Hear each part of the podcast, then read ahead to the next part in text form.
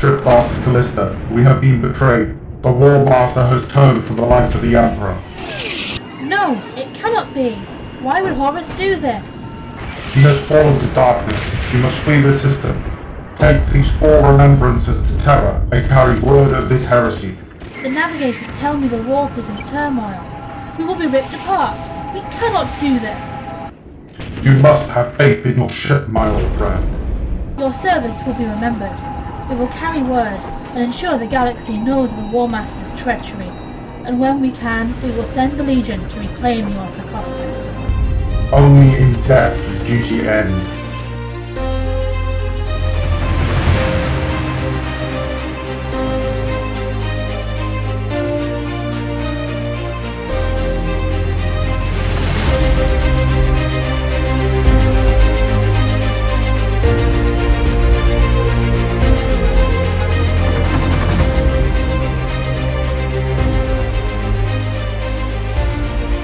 Hello and welcome to episode 12 of Edge of Empire. My name is Chris, as you're probably familiar at this point, and tonight I have both my hands on the steering wheel of the Edge of Empire Heresy truck. And helping me get you on this journey, we are joined by the engine of the Edge of Empire podcast, Mr. Michael Bottrell. Okay, I'll take that one. The wheels that take us on unusual places in the hobby and lead us towards nicely pointed armies, Robert King. Hello. You want to punch it when you're angry. It's annoying when it goes on for far too long and often upsets people around you. The horn of the Edge of Empire truck, Graham Mills. To be honest with you, I'm quite happy to have my T-shirt with the horn of Edge of Empire. Frankly, I can see Yeah. that being very popular in certain circles. Does that mean anybody who beats him gets to get a T-shirt saying "I've been round the horn"? Yeah, well, I've I've had Oh, yeah. Age of Empire's horn. It's not right, is it? It's, Limited number of t-shirts going out in that case. isn't yeah, yeah. Uh, so what, what are we doing for this one half of some months episode? Because I've, we've all lost track of time. in the last few Yeah, we've had a bit of disruption, so everything's all over the shop right now. we're we're we're back on the back on the wagon. We're off the source and Betty Ford's done no magic to get us in back into shape. Uh, so we've got Rob's paint shack coming up. We've got the augury scanner aligned and a few little bits and pieces. We're gonna have a little chat about the Company of Legends that was ten days ago now at this point. Yeah. Feels long already Okay. talk about scenery. That's going to be the main thing for the show. Um, what you need to have a good game a few options various sort of cost points and price points. as Well, and of course the house, the, the housemaid's favourite, the list challenge. We're Mm. going to be talking about recon companies, although not strictly recon companies in the purest of senses, but sort of recon themed. arms. Recon, Yeah. outflanky, sneaky beaky, As of. Winston Churchill described it as ungentlemanly warfare, which is often And I- how you and I play think- the anyway. So. and I think that's fair. So yes, anything that fits into that, not lining up and being there from turn one, but using using other mechanisms to fight an asymmetric war. Mm, as uh, as Christopher Lee was involved in rather famously. He was. I remember an interview where uh, somebody said, "So, uh, you know, you're going to tell us what you know, you're going to finally going to tell us now that everything's been declassified what you got up to in the war," and uh, he sort of he leant into the um, interviewer and was like, "Can you keep a secret?" And the interviewer was like, "Oh, here we go, yes." And apparently Christopher Lee just winked and went, "So can I," and that was it. Like you can just imagine, Never like, found out. Yes. yeah, There you go. There was this. There was that famous thing in Lord of the Rings where Peter Jackson directed him to when he got stabbed in the back on the sort of extended Yeah. edition yeah. to say, "Oh, you know, scream when you're getting stabbed in the back," and he was like, "I'm sorry, but that's not what happens when you stab people in the back." And it's like, really? How do you know? It's like, oh, I spent all this time in what's it, long range desert group or something. yeah. But, yeah. So anyway, I think he's in Norway. I think. he was he had a very interesting career, but there's a well, as we're tangenting the crap out of things already, I, I come, some one of these weird things that comes across is sort history stuff on, on Facebook sometimes. Mad Jack. You ever heard of this guy? Oh yeah, he, he was. Uh, wa- He's the was, he fellow with the, he was the fellow with the claymore. That's right, yeah. Was he the only person in World War to to get a kill with a bow and arrow or with a longbow. Yeah, in, in Narvik, I think That's it it. was in Norway. I think he was like, oh, I'm really, he was really gutted the war was over.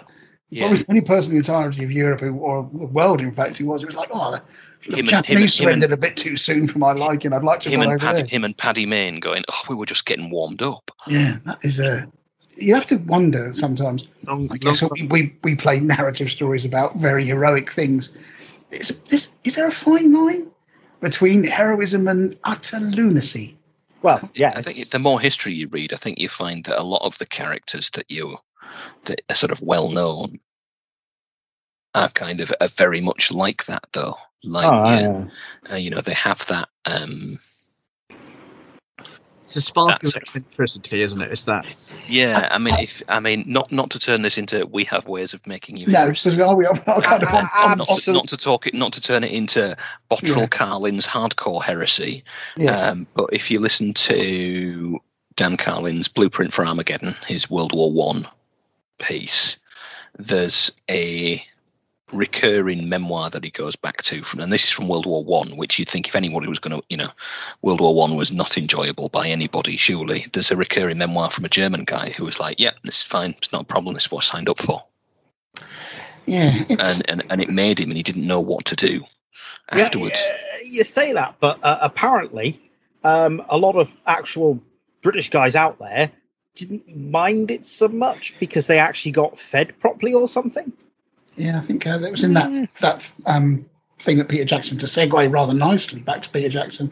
the thing he did about the Great War, I think, because some of the sort of first-hand accounts that they talk about, or Mm. post-war, you know, that actually it wasn't that. I mean, the thing Oh, is, right, obviously this is this, horrific. yeah, this is the thing, right? I went to the Imperial War Museum once, and in there they've got the display with all of the people who won the Victoria Cross. Yeah. and it kind of gives you a little this you know this is what they did this is what i did so i'm kind of sitting there reading it thinking wow that's amazing incredible incredible and then after about the fourth one i was like what what what on earth would possess you to do that and uh, it was weird because i was going with my mum at the time and uh, i said mum look at this because we were looking at i was like what do you reckon possesses people to do she said do you know what i reckon they must get so you know, I think right that's it i've had enough now you know, I'm going to pick up this machine gun. I'm going to charge that machine gun less because I'm sick of being shot at.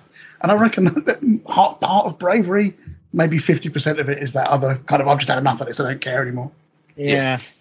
Anyway, being as we talk about heroic and narrative things in a story where, where heroes are very much celebrated in heresy, which we have, that was the, probably the most tangent of tangents we've ever been on. Um, the earliest, we- the earliest tangent we've been on. I know, right? That's the sort of, this is, well, folks, you probably need to, you know, brace yourselves for some more of that because I get the, get the feeling that we're in tangents through USA Oh, tonight. I, I, I could. We have ways of making you heresy all bloody night. To be fair. Yes. So let's see how far we can get through the rest of the show before we tangent once again. So what were we talking about, Chris? What we want is a listener to keep a track of all the all the tangents that we. Just, uh, just let us know.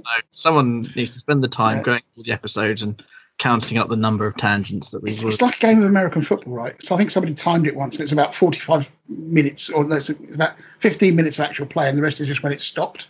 Yeah. It's like, I suspect if you actually timed the heresy content versus the shenanigans that we get up to, it's probably about four minutes of complete heresy. names, completely made up band stories. I Uh, mean, that's a talent, right? Somebody mentioned, you know, they were impressed how quickly we could come up with this stuff. yeah. I think it's a, it's, it's a very peculiar talent that we have, but uh, you know, we'll, we'll take that anyway. Yeah. So yeah, I've already covered what we're doing. So Oh, cool. So, what's the first thing we're doing?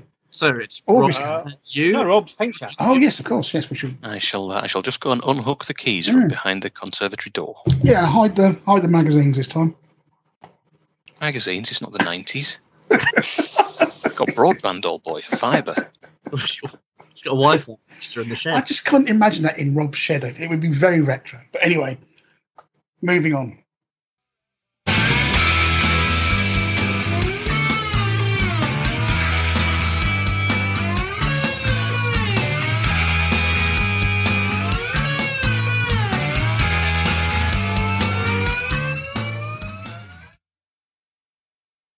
Hello,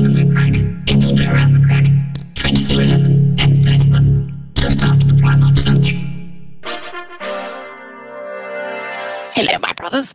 Without the light of the Astronomicon, we have no chance of reaching Terra. You're right, Sanguinius. We must find a way. For all we know, Terra is burning, with Horus sitting on the Golden Throne as we speak. Sorry, gents, I hate to interrupt your meeting, but you could get a light from the Daylight Company delivered to the Throne World. The LED based lights are powerful enough that one sh- should light your way to Terra. Well, it sounds theoretically impossible, but practically our only choice. Now, on to other more pressing matters. Johnson, Sanguinius, would either of you like a little foil covered hazelnut chocolate? Oh, brother. Good show, Roboute. Daylight Company, bring illumination to a galaxy near you. Once again, it is us time for me to nip on down the garden, tentatively knock on the wooden shiplap front door of the shed, and enter. Rob, once again, I've nipped round your house to inquire about all things painting. So, how are you? How is the world of painting going?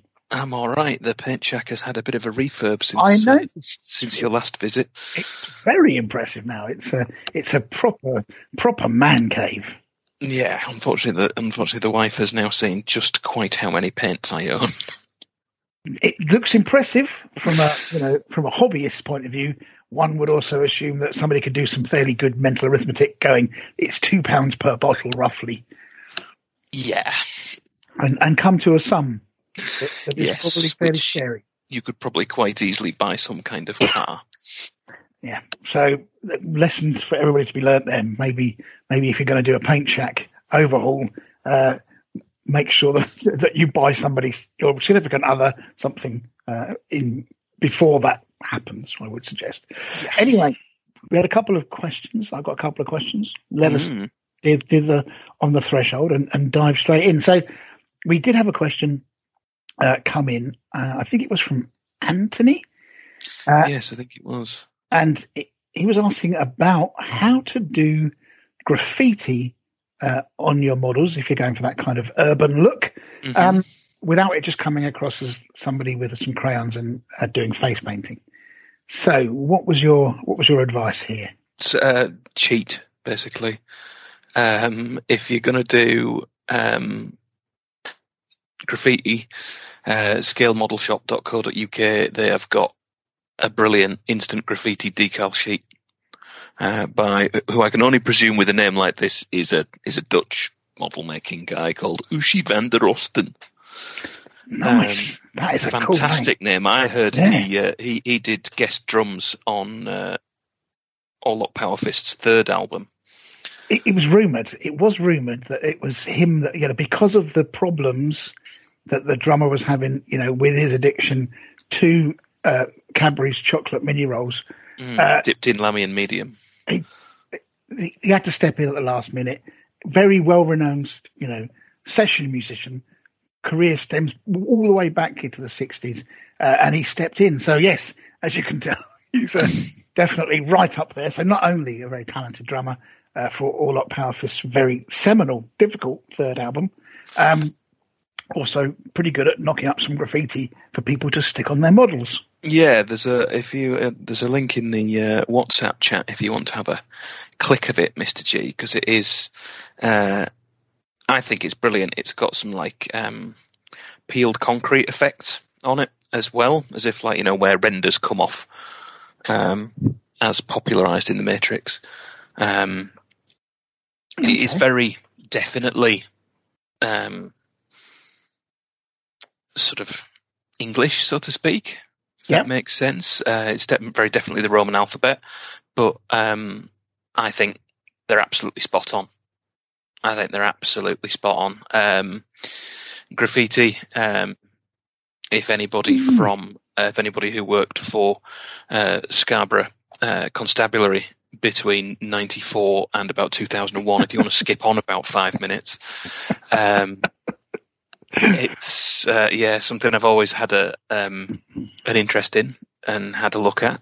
Um, France is fantastic for it. Um, Hmm. the, the trip in from Charles de Gaulle, some awesome stuff on there. Um, so you can Google stuff, find it, print it out, uh, you know, on thin paper, put it on with uh, thin down PVA, uh, to try and get you know to get it to adhere, really kind of soak. It'll blur a bit, but um, you know if if you then chuck in weathering and washes and stuff over Mhm. it to make it look grubby, then that'll hide some of that. Yeah. Um, but this this sheet, you know, okay, it's not cheap. It's fifteen quid. Um, for I think it's an A5. Mm.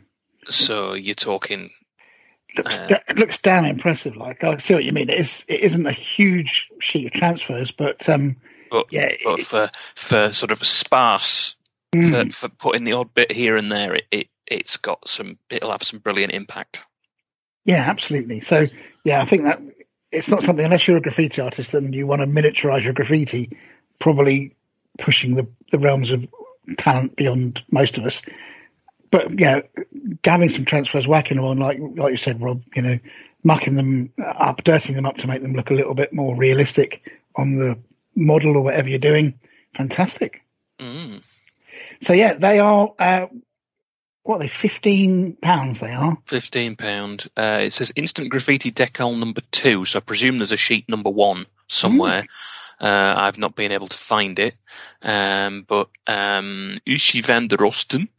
Um, I know he does some uh, bonkers stuff. He does um, wood texture um, decals for um, World War One aircraft, for example. So instead of painting wood, you've just got these um, beautiful uh, wooden uh, wooden pattern uh, Okay. water slide decals to use. Um, he's got all sorts of stuff. He's got some really nice um, brass etch um, stencils rather than uh, plastic ones as well.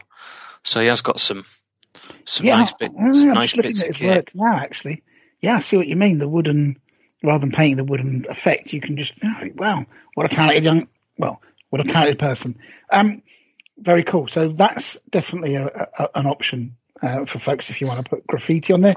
The other thing that, that I wanted to do, and, and Michael put me in, and this is um, the uh, posters. So I've got a beautiful wall that I wanted to put some posters on as part of a sort of scenic, scenic base. Um, the Mhm. Necromunda ones Yeah, are yeah, available. I've uh, got another another link. Um, that somebody on. Um, so again, this is this is me dodging all the questions and getting other people to field them. It's brilliant. This makes it so much easier. Um, so this is from Yak Tribe, which if you if you know, Wow. you know. If you don't, is one of the major um, Necromunda resources Yep. uh, out there on the interwebs. Uh, and we'll pop a link up, but there's uh, four pages of Necromunda signs and posters. Um, so there's all sorts of there. There's all sorts of warning symbols, um, danger signs. Um, yeah. you know, it, again, it's more specifically 40k because you know the Imperial Guard needs you, join up now, kind of sort Yeah. of thing. Um, with Karl Kopinski's seminal picture of a Cadian. Um, but again, if you weather off the top, so Yeah. it doesn't say Imperial Guard needs you. If you Mm. scuff that up, um, you know, there's mandatory evacuation um, posters. There's um, you know, there's all Ah. All sorts of things. There's pictures of Astartes, pictures of you know very um, Russian ster- stylized sort of Yep. lines of Baneblade barrel, um, Earthshaker barrels disappearing off into the distance. Um, there's a bit of all sorts there. Again, you know, if you look at them in high res, you're like, oh, that's a bit um, bit obvious. But you know, once you've got some got some dust and some pigment and some some muck on it, Yeah, totally. So this would be like printing these out onto paper, one assumes, and then you know using PVA or something to apply, and then Yeah, yeah. I wouldn't bother putting them onto uh, No. onto photo paper. I would do them deliberately onto just normal paper, so that you do get some some bleed, you get some degradation, and then when you start messing with it even more, you get even more Yeah, um, mhm. distressing of it. Yeah, I mean, I must admit, uh, uh, something that I used to do, and again, this is a little bit of confessional, I suppose, is because I was so bad at painting stripes on my Iron Warriors, I would literally print out stripes and then cut them out to the shape that I wanted and then stick them to the model. That's how terrible I am, a confession. Though once you've put some weathering powder over the top of them, they look fine. There you go. Yeah, you get stencils for that now.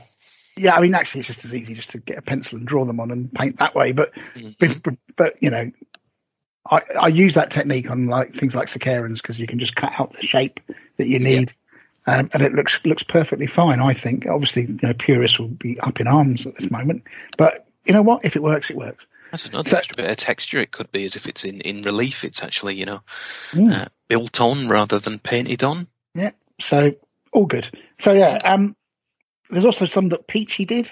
Uh, we'll put we'll try and find the link to that. Again, similar kind of concept. Necromunda posters. Um, if people are interested in putting those, you know, bits of wall or scattered around on the floor, if you wanted to, you know, maybe have a, the odd poster here and there on the bottom of your base that's sort of come off a wall or whatever. So yeah, pretty cool. Um, Mm. next next thing out the bag was I had a question. Uh, I'm about to repaint some models, so I've got this event. Uh, God, it's next week, and Mhm. my kind of lead lead character. You know, when you go back and you painted an army some years ago, you go back and you're thinking, "Oh my God, that's absolutely terrible." Well, I've Mhm. kind of got that. You know, the, the, there's a couple of problems with the models that my salamanders. One, they're not very well painted. Uh, so the lead character, you know, the the, the tactical squads, they're okay. The vehicles, they're okay. The lead, kind of my HQ choice, not good. So I've stripped him and basically re-undercoated him. Okay. Um, but he has got this flame effect uh, coming out the top of his heed because he's a chaplain, and it's actually a remodel of one of the Dark Angels characters. Ah, right. So he's got a like a brazier or something, you know. Yeah, yeah. So not to, uh, not to trigger carry on heresy, but um, no, no, yeah, brazier even. he's got a flaming brazier above his head. Yes, uh, Mrs. Oh, So uh, the so I need to know how to paint flame. Now I knew when I asked this question that this was going to be a big answer. Obviously, I have three or four paints that I'm actually going to use to, for this. yeah, one and you don't have is- time to get any more, even if you wanted to. I'm not going to go and buy four paints for just the odd flame. Now, I've got a yellow, and I have a red, and I have orange, and a few colours in between. So, but I guess it's more about what colours do you apply where for realistic flame? It's hotter at the bottom. Right. So I would put so bright yellow at the bottom, yellow at the bottom. Okay. then, or you know, then sort of blend it through from yellow to red at the top, Yeah. then dry brush it with black. Dry brush it with black. Mm-hmm. Cool, Leo. Right. I see to give you that kind of smoke effect. Mm-hmm. Right. So the so the lightest bits are on the inside. yeah. There's nothing, right. nothing's going to burn clean in the in the 30k universe, is it? Really? No, absolutely not. It's smashing. So it's red at the bottom. Nope. Nope. Yellow at the bottom. Yellow at the orange bottom. through to red, and then you know. Then just the top, the top third, maybe top half.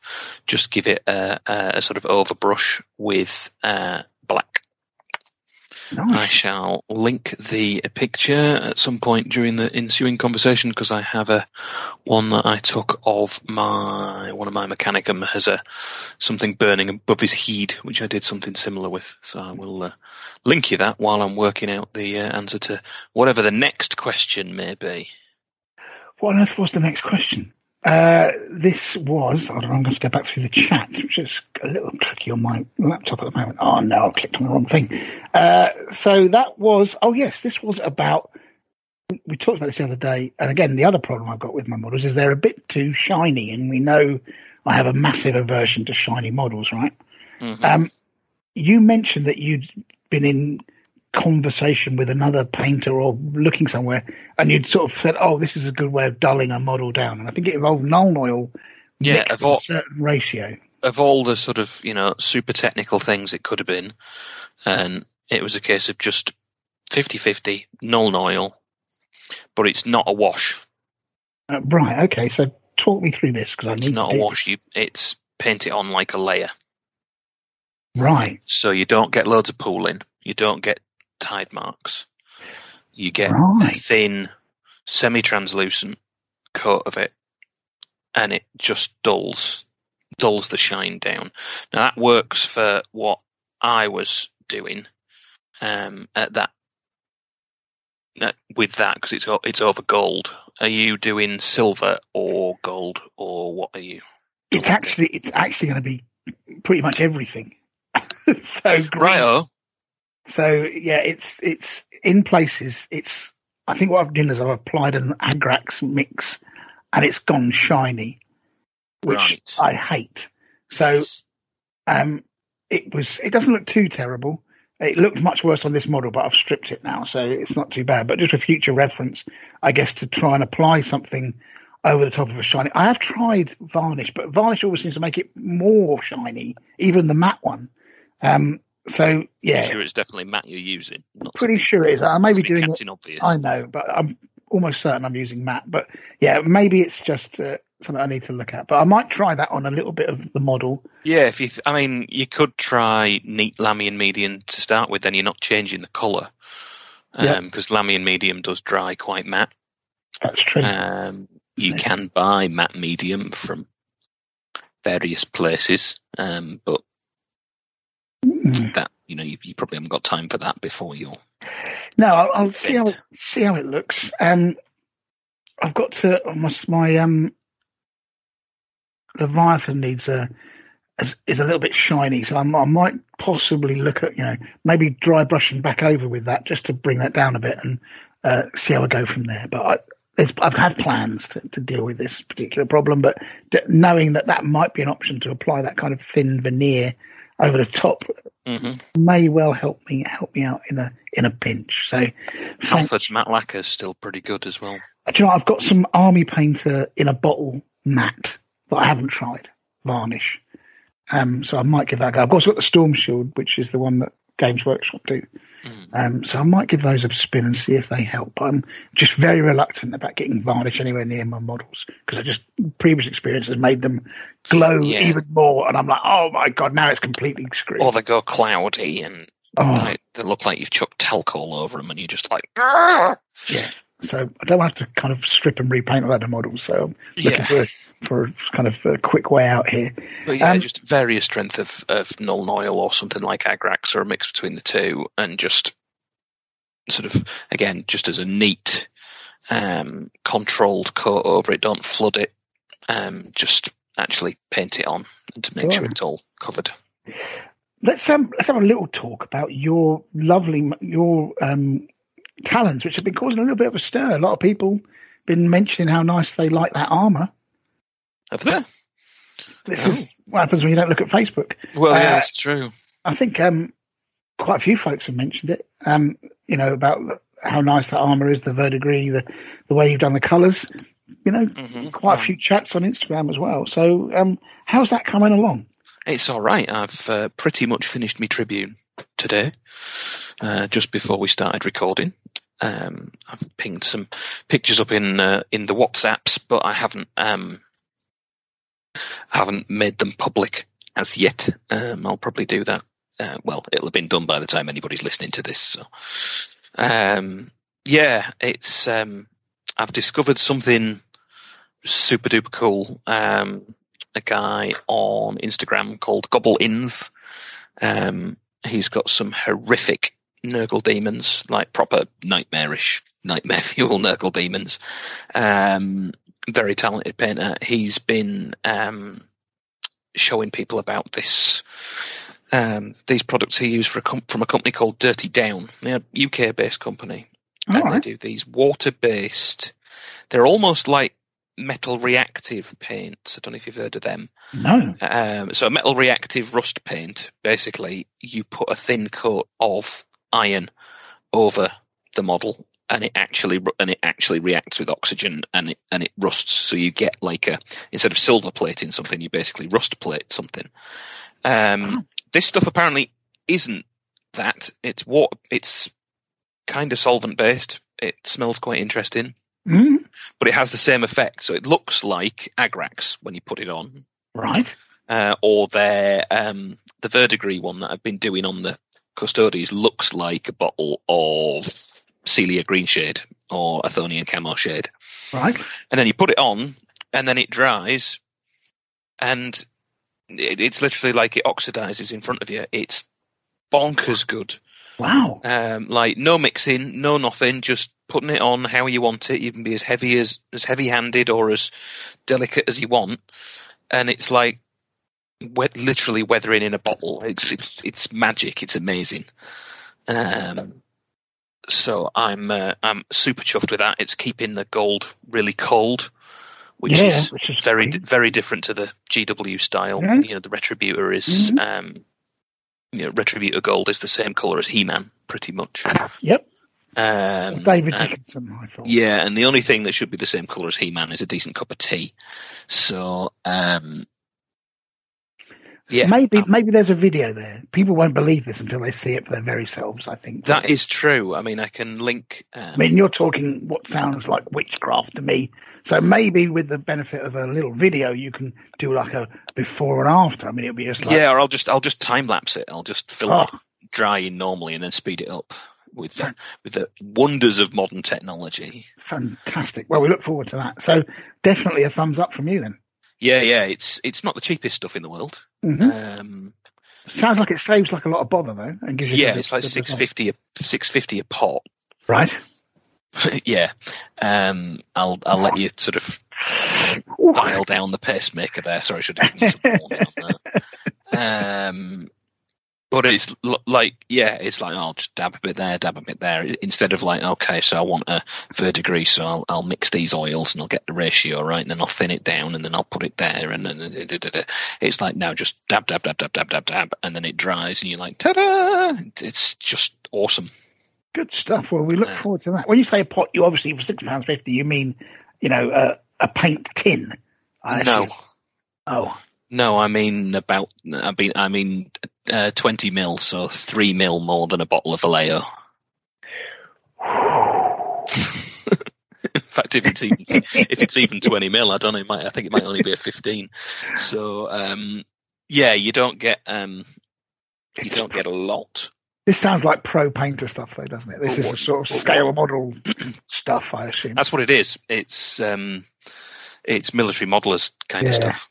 Cool. Um, so yeah, uh, but it, it's worth. I think it's going to be worth it over this um, over this army. It's going to be interesting putting it on uh, the vehicles, but I've got to get through the infantry first. But I'm not rushing myself. My um, previous kind of tally of oh, I'll do three thousand points a year, which I've done since 2017. Mhm. Um, I'm not going to push myself for that for the end of this year. I'm just going to enjoy doing them when I feel like doing them. Um, I've cheated on heresy a bit with some AOS recently, just to sort of as a bit of a break. I've got some military stuff that I'm doing. Um, again, just as a bit of a break. So I'm going to come backwards and forwards to them. I'm going to get them finished. Now we'll take them to an event, but I'm not kind of setting myself a deadline of oh, I've got to have them done by New Year's Eve Okay. sort of um you know i've got five armies it's not like if i want to go and play a game i can't No. uh, so um yeah so I'm, I'm just going to enjoy enjoy the process rather than thinking oh i've got to get this done by x event Makes sense. So, Yeah, yeah. I mean, it, it does. I mean, it, it looks like it's going to be an incredible army when it's done. But I see what you mean. It's like without the setting a sort of false deadline gives you a little bit more. Um, yeah i'm, I'm good Uh, enough at putting enough to sort of pressure on myself without yeah. adding time into there you know like for sure. I, I look at you know i look at everything i do and i'm like that could be better that could be better that's not right that could be better That's Yeah, I mean, I must admit, I've, I'm going to have a game with my Iron Warriors uh, next week, and it's about the first time in about two years or even longer potentially when I've used them. And they were obviously the first army that I made, and you're like, oh crikey, they look a bit ropey. Um, so yeah, but whether I'd ever go back and repaint them, I don't know. But uh, yeah, it's it's one of those things, isn't it? It's like you know, you you do some models and you think, oh yeah, I'm pretty happy with those, and then when you go back and look at them later on, and your skills have improved or you've learned a new technique, Mm. you're like, oh, I would really like to go back and do those again. But there you go. It's a never-ending, never-ending thing, which is probably why. But that means you're learning Right. something. So That's that's, the bit that I need to focus on. That like, okay, if I look at something and go, I did that then, and I'm not as, you know, I I know that I can do better now. For example, then from that I can go, well, I've learned something. Then I've not stagnated at all. So that's something positive about looking at something, thinking I can do better. for Is sure. that you've gone somewhere. I mean, how have your adventures in airbrushing been since our last chat? You haven't rang me up going, help, it's broken. No, I managed to avoid the. I found the Games Workshop paints clog like nobody's business. Yeah, I've never used them.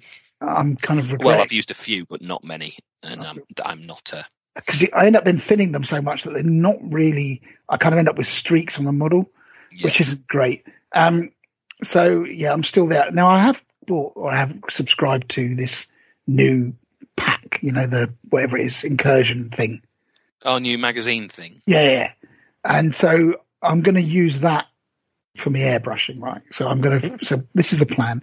I've got like 15 Marines to paint left for my uh, Ultramarines. Um, so I want to get those done. Like they're a veteran squad, and I want and a load of guys with melter guns. So I want to get them finished. Um, I've got I've got to get a Thanatar for my Mechanicum because I don't want to use a knight every time to make the three thousand points up. I just I can't say anything. I've got both.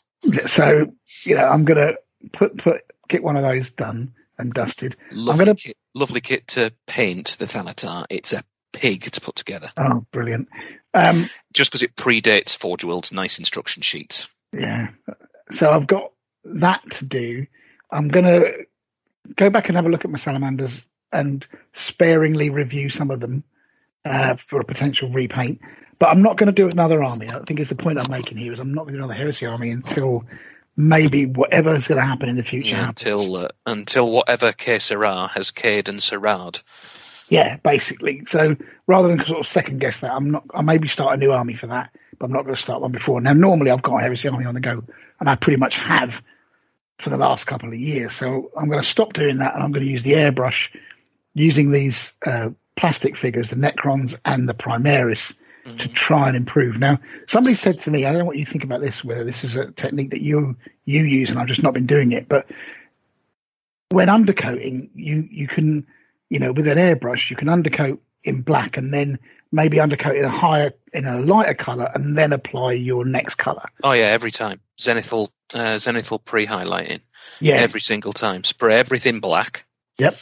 Um, you know, get a good, uh, good. I always prime with the airbrush now. I never bother with rattle cans. Yep. Um, prime it black, and then depending on the color that's going to be going on top. I mean, it, it's normally white. To be fair, Yeah. I use Tamiya white, and just from whatever angle that sort of suits the model best. Normally from almost straight above. Yeah. Uh, I'm kind of looking at a clock here. If you imagine top of the model's bonce is pointing at 12, I'll generally aim the airbrush from about 2.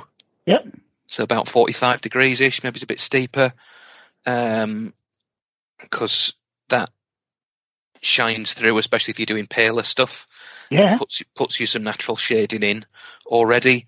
Um, another one you can do is you go for a grey undercoat all over Yeah. spray black from underneath and then spray white from the top, and then that gives you even more of a uh, potentially even more of a fade before you even start thinking about color. You've kind of almost got a monochrome paint job done to start with. So I'm going to give that a spin. I've got white, I've got black, and maybe I'm going to work on that. Where are you spraying nowadays? I'm in my shed, You're in your shed. Get some But it- but it's um, it's I've got I'm I'm not I've just spent a ton on a big bottle of the Vallejo black. Yeah, and, and Vallejo black I use every time. and With white over the top. I've got the Vallejo one. Right, you've got the Vallejo one. Right, fine, no problem. When that runs out, get some Tamiya XF1 flat Okay. white. It's the best way to describe it. Isn't suitable for a PG-13 podcast. It's just awesome. Magic. Okay, I'll give that a spin. So anyway, I haven't done any airbrushing recently. Obviously, Company of Legends, every spare minute of my hobby time up until the event was spent mm-hmm. Writing narrative, pretty much. Um, so that's taken a big toll on me on my hobby. I have started back again, like I say, because of the deadline of next week. I'm going looking through my army. I realise I need to make this HQ figure a lot better than it is. Um, Well, I've linked to you a, a picture of, of some fire okay, cool. in the chat. Do, do, do. I just can't help but doing that. But was it the crazy world of Arthur Brown? Yeah, I, I. I, I get told off for doing it all the time at work when like I'm doing something, talking to a customer, I'll be like, do do do do do do do do do while I'm doing something. and, Like the team leader's like, will you stop humming and and do do doing at people? I'm like, customers don't mind. that is awesome. I'll just have a look at the, the flame effect you've got there. So like, so that is using fluorescence though. oh right, okay, so That's those um, Yeah. fluorescents that Miles was talking about at Christmas. yeah, wow, you they don't get look a chance to brilliant, Miles, don't and it they? cost me 30 Yeah. Yes. Uh, but the I theory like the sort of smoke effect, you know. That, that's the- just the overbrush of black. That is literally just black paint, roughly overbrushed over the top. give that a spin, mate. That is Leave it underneath the. Don't put it on the very underneath edge if you've got an overhang like that, because then it looks like it's been lit. Yep. I'm If with you. makes sense. So anyway, I think those were all the questions that I had this month from my very own consultant of paint, Mr. Robbing. And again, for folks out there, if there's anything you want to ask, anything um, you're curious about, anything that you think, oh, this is good, and we should investigate it and, and pass that knowledge on to other people, please do let us know, and we'll Yeah. put it in the show. Yeah, anything you want to know, um, subscribe to Cult of Paint and Little Legend Studio on Patreon. Um, Yes. but for anything else, for anything else, you can ask me. I see you've been to the And, uh, uh, Michael tell you the Bottle same School again. of Marketing and Podcast. cool. Right. Thanks very much for your time, Rob. As always, that's super intuitive. And I'll uh, once I've got my models done, I'll, I'll I'll get them painted and show you the effect of your tutelage, sir. Spot on. I feel like Hopefully, a at some friend- point, we might be able to get you uh, to uh, fire up the Logan and uh, head down the uh, head down Yes. and uh, Yeah, now that we can, I think it's. I we feel a have a bit like game at, at the new place that's opened in. Pontefract, Elysium Games. That's a very good idea. And it's not that far. It's only an hour and a bit to your house. So um, we should definitely do that. But yes, I feel a little bit like an esquire, you know, handing you the lance for your for your uh, joust. So keep keep keep the info coming on. Eventually, I might be able to, you know, bring out the morning star. Right. All right, folks. Uh, thanks so much, Rob, and uh, we'll catch up with everybody next month. In a bit. Bye. Bye.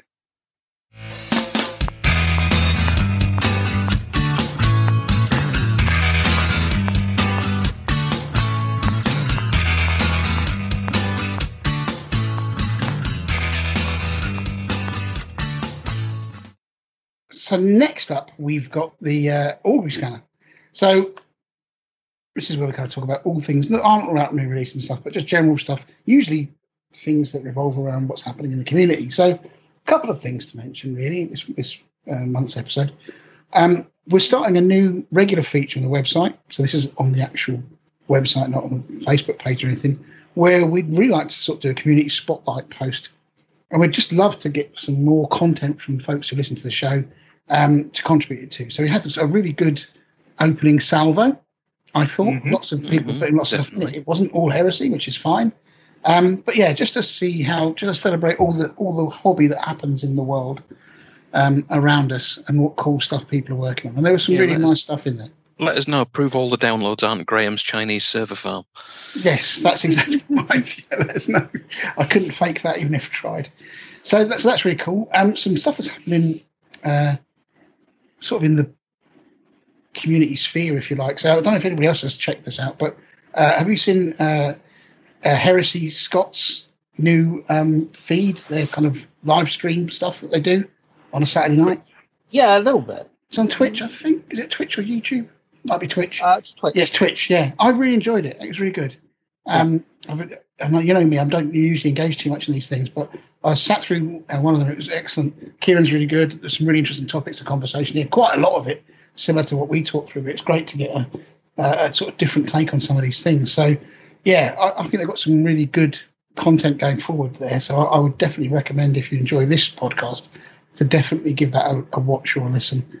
Um, Us with accent. That's kind of how to. yeah, I I think it's and very similar. Like I say, they've got um, they were they were talking about narrative events. You know how you differentiate. You know, going to a narrative event and they say like a, tournament and how you kind of pick the right army, which is a topic that's kind of close to our heart because it's something we've had to do recently. Um, so yeah, uh, I really enjoyed that. They also um, discovered uh, they also were discussing you know proxies, and I think it's, it it is a you know so when you get into WYSIWYG and proxies, you know, so proxying something like say the Arvus lighter for the June ship, which I do. I think that's kind of okay. I think it's when you know it's not WYSIWYG that that that tends to annoy people, isn't it? You know, like you you rock up to something and they go, "Oh right, I'm just going to shoot you with these melter guns." It's like, well, those are flamers for goodness sake, and it's like, oh yeah, they were they are paid for melter guns. That kind of thing is. I know um, that, that used to really annoy Adam Adam Smith, our tame pro painter, uh, when when we were first playing. So I think I've kind of had that installed from day one. Um, what else? Oh yeah, also another sort of another one for the. I've got a theory uh, that that does require. Everybody brace yourselves. I think I'm going to put this put a sort of line in the sand here. I think that the northeast of England is the best place for heresy in the UK because there's also another channel that's popped up, Sector Wargaming, a couple of local uh, chaps here. Uh, and, and that's another really great set of content that they're doing, kind of battle reports and things, uh, and sort of in-depth, sort of deep dives into into armies.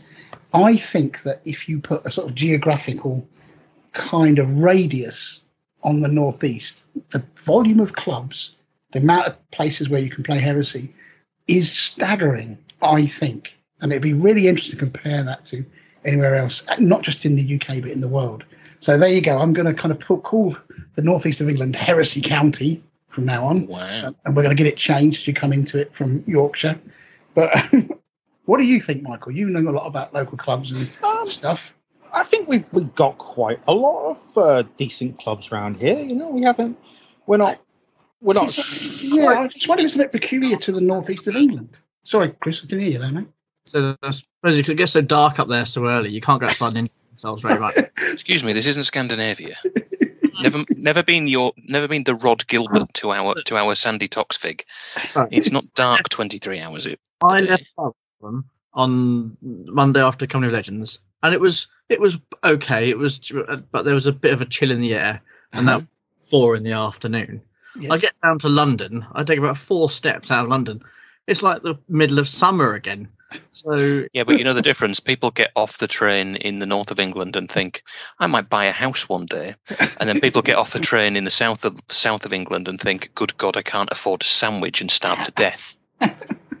there is, of course, that whole uh, you know geopolitical geopolitical divide. But I just like I said, I, if you take Brighton for example, which has got a lot of people in it, right, dense population, for per head of population and per club, I think that you know you would expect more because I think it's like Dive Saloon. I don't know of any other clubs that run regularly there. They used to be like King and, uh, King and Queen, but I don't you know, Warlords is going anymore. But I could be Yeah. wrong. So, but I, up here, really within a very, very, I just wonder, is it, what is it about the northeast? So anyway, maybe I'll write to the Sunderland Echo or the Newcastle Chronicle and maybe do a piece on the local paper because it's. Pre- I was thinking about it the other day. That was all. Is the Northern Echo still going? Yeah, Northern Echo, yeah, yeah. yeah, that's the one. Yeah, my granddad used to get that every day. Northern Echo. Yeah, that's the. I would that's be, I would, I would be transparency. super proud if somebody I know did an, did an, uh, uh, an article in the Northern Echo. You'd have to buy an extra copy and send me it because it's Yeah. very. I have a deep sentimental attachment to that newspaper. But yeah, I just wondered if anybody uh, thought there was another area in the country that was similar. Uh, I mean, I maybe think there's some somewhere people down. in. I think there's some people in Peterborough and Leicester are probably really annoyed at you right now. I, I, it is a little bit of a flippant comment, but maybe I'm wrong. It's possible, of course. Um, but it just struck me that there was an awful lot of places in comparison. Yeah, I mean, in terms of country. in terms of clubs, we definitely do have a lot of um, Yeah. a lot of clubs in an area. We've had a few fold over the years, but by and Yeah. large, something. I mean, Blyth, little town on the coast, has two. Yeah.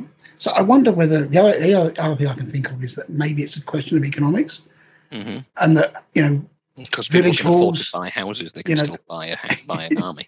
well, no, I, I, it's more to do with the fact that there's there's a lot of village halls. Like every village has got its own village hall now, oh, or has, you know, and, and there's a lot of places where you can, you know, run a club. Whereas maybe in the south, those are all kind of booked up all of the time, and it's almost impossible to find a a, a, a time and a place to do it. Have you have you looked have you looked at Normandy, Chris? Because that's probably closer than a lot of the clubs to you. Uh, uh, and and you know, Uh, thanks thanks to our super thanks to our super generous foreign secretary, you know, you're guaranteed a lift back. Um, But I, I think that would be a s- you know I have we have travelled to France to play uh, games in the past. We have, yeah. Um, but but I think that might be a, a stretch on a regular. It's a bit of a job to get over there on a Wednesday night. you live by the seaside. by a boat. Yes. But anyway, Yeah, that's 50 miles from the you know the other side of it. anyway. Um, so You anyway, to that's- begin and pinch a Spitfire. could do. There's, there's, I just thought that was quite a that was a thing. But anyway, so Yeah. that's kind of in terms of the stuff because like I say, Sector War Gaming. There's us, of course, with the podcast and Company of Legends. Um, every there's lots of other clubs. You know, Heaton, South Shields, Durham. You know, with all running a heresy events independently. So yeah, I thought it was pretty cool.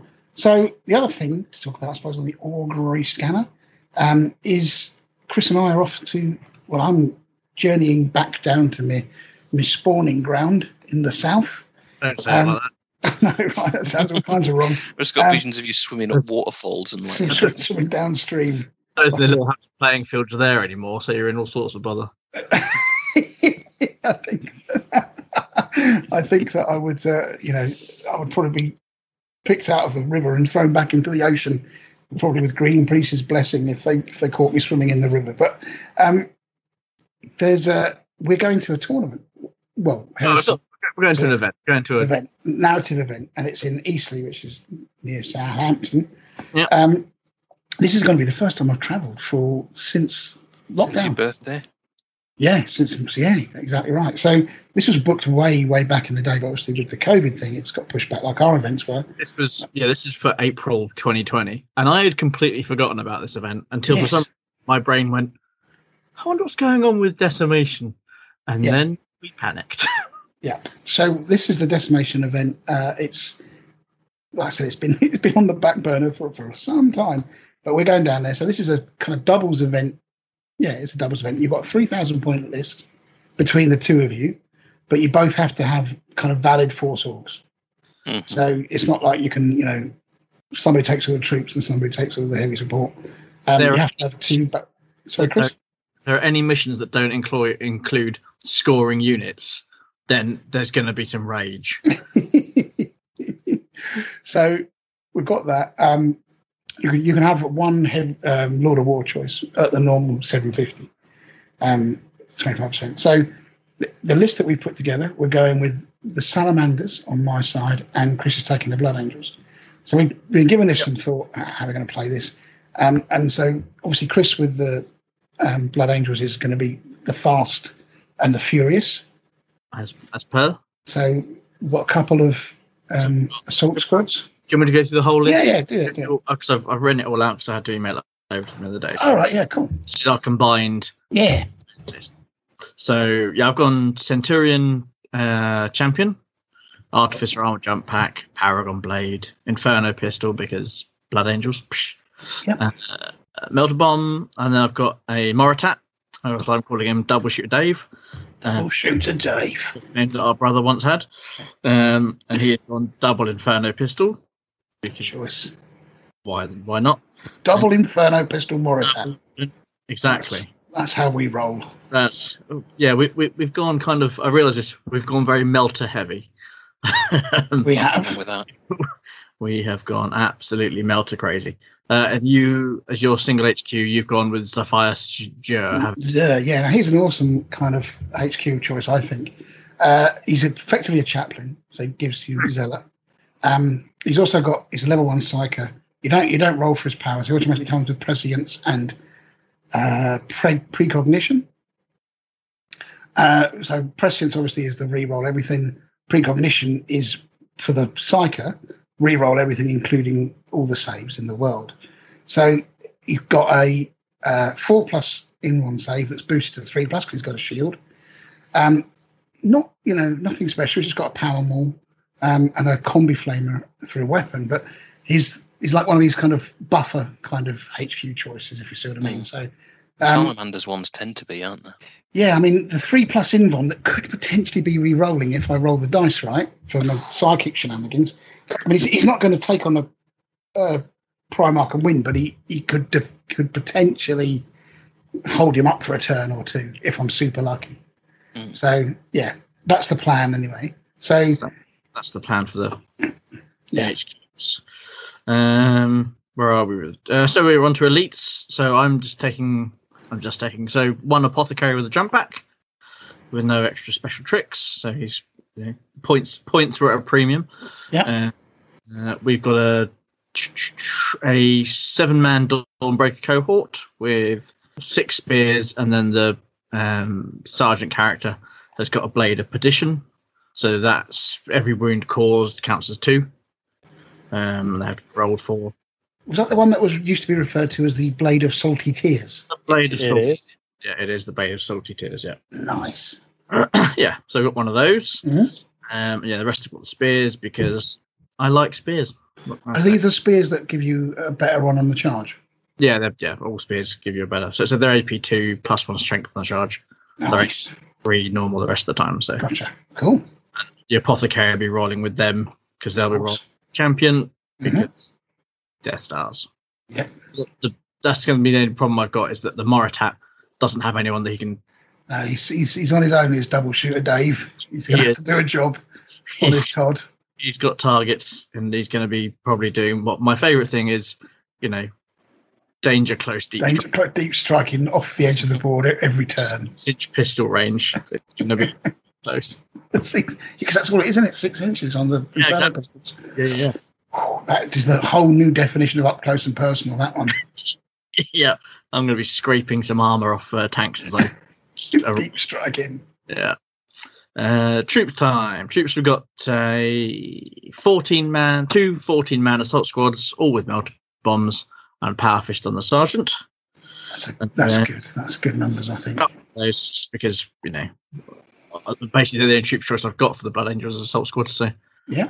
14 They're man, big squads, all with melter bombs, you say? all with yeah, all with melter bombs because you know Lovely. we loves Yeah. loves the melter. Um, and you've got two tactical squads, just Yeah, just tactical squads. yeah, talk about troop tax. This is, this is basically, I haven't even given them extra class combat weapons, which is normally my go to. Yeah. Um, I have given the sergeants combi melters. Yeah. Um, because basically that's how that's how the models are models, and I couldn't couldn't be bothered to try and put another two together. So yeah, the sergeants are going with just the combi models, No artificer armor, nothing. They're just that classic troop tax, 125 or 135 points for each unit there.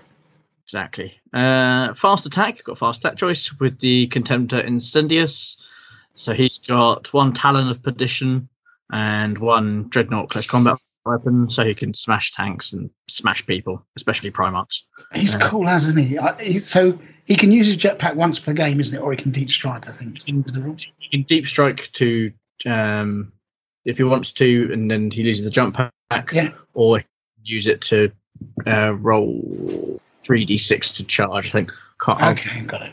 off the top of my head, unfortunately. Nice. The books to hand at this point in time, but Nice. being his first outing, Yeah. um, took him purely because that Talon of Perdition. If there is a Primarch running around, you know he's Double doing- bubble wounds. yeah exactly because he's the the Talon is only strength seven. It's only the strength of the Dreadnought. Right. So-.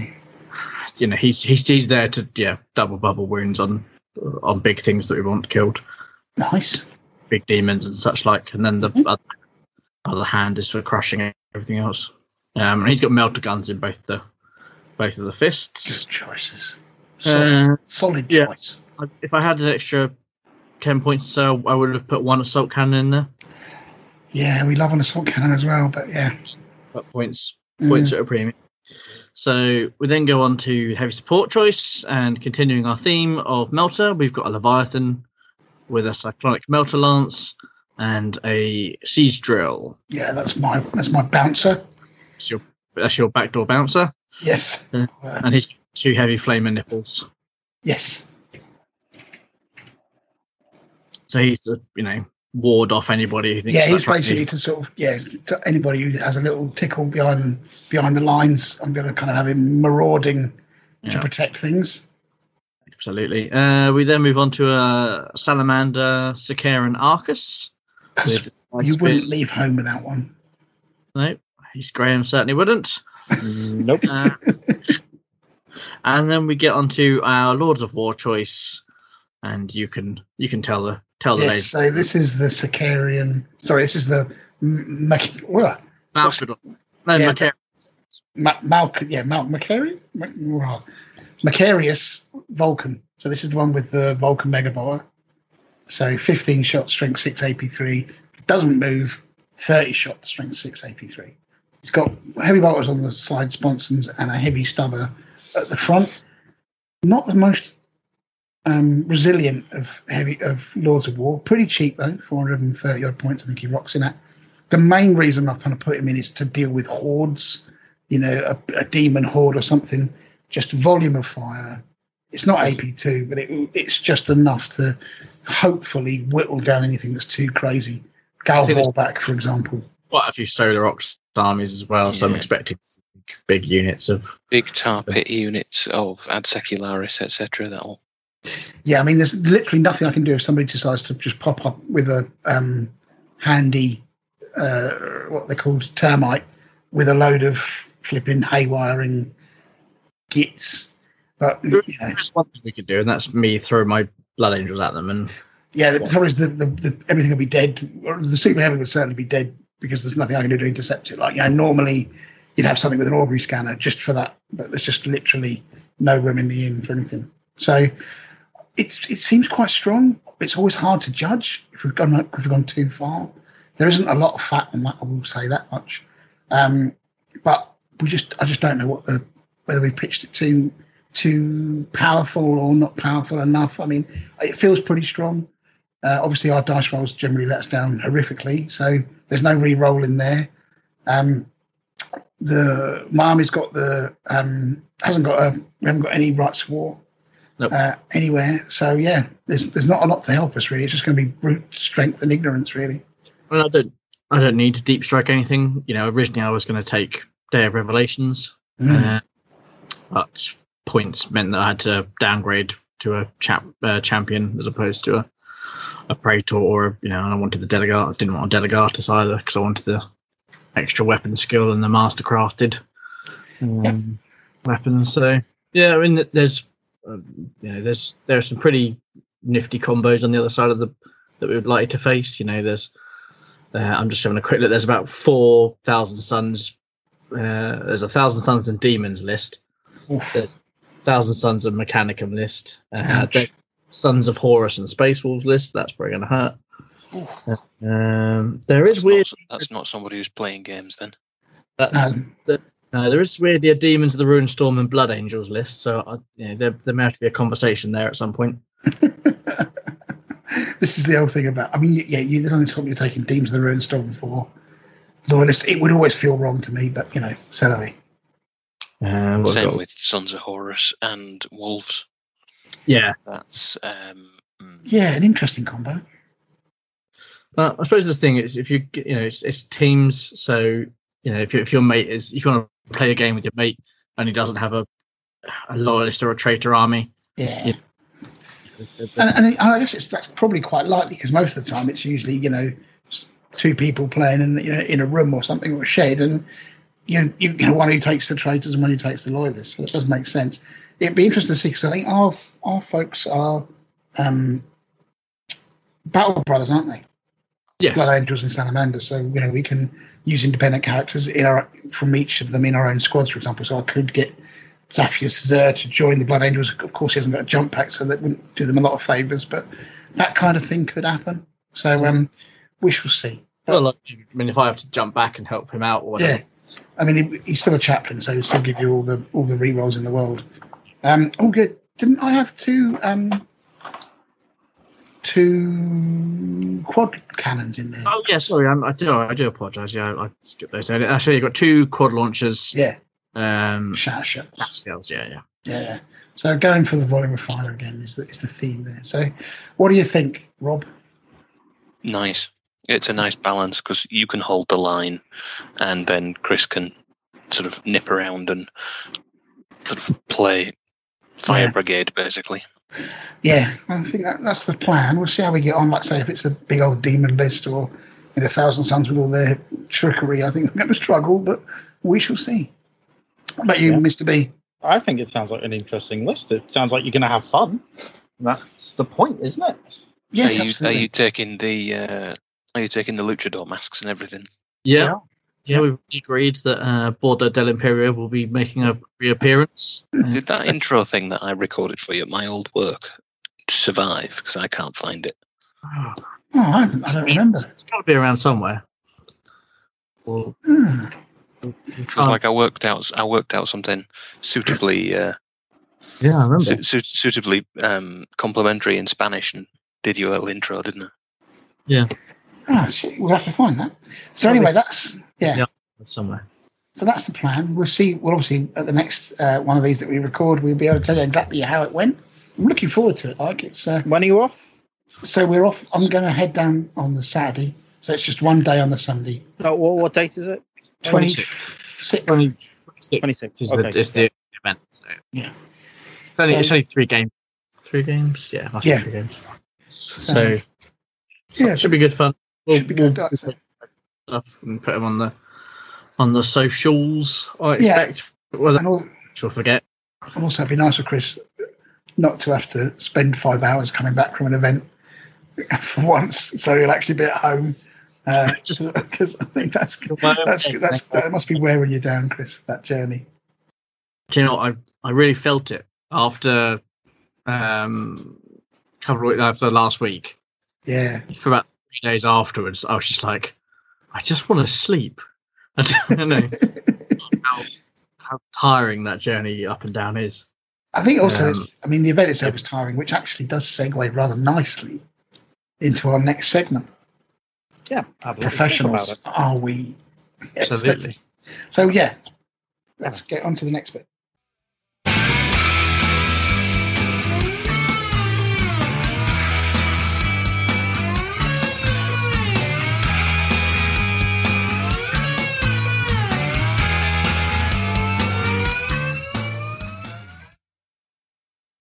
And now we have, for those of us that weren't there, me included, a brief overview of the recent Company of Legends. Main report is going to come later on, but uh, we have a, a brief Yeah. John Craven Newsround version of Company of Legends.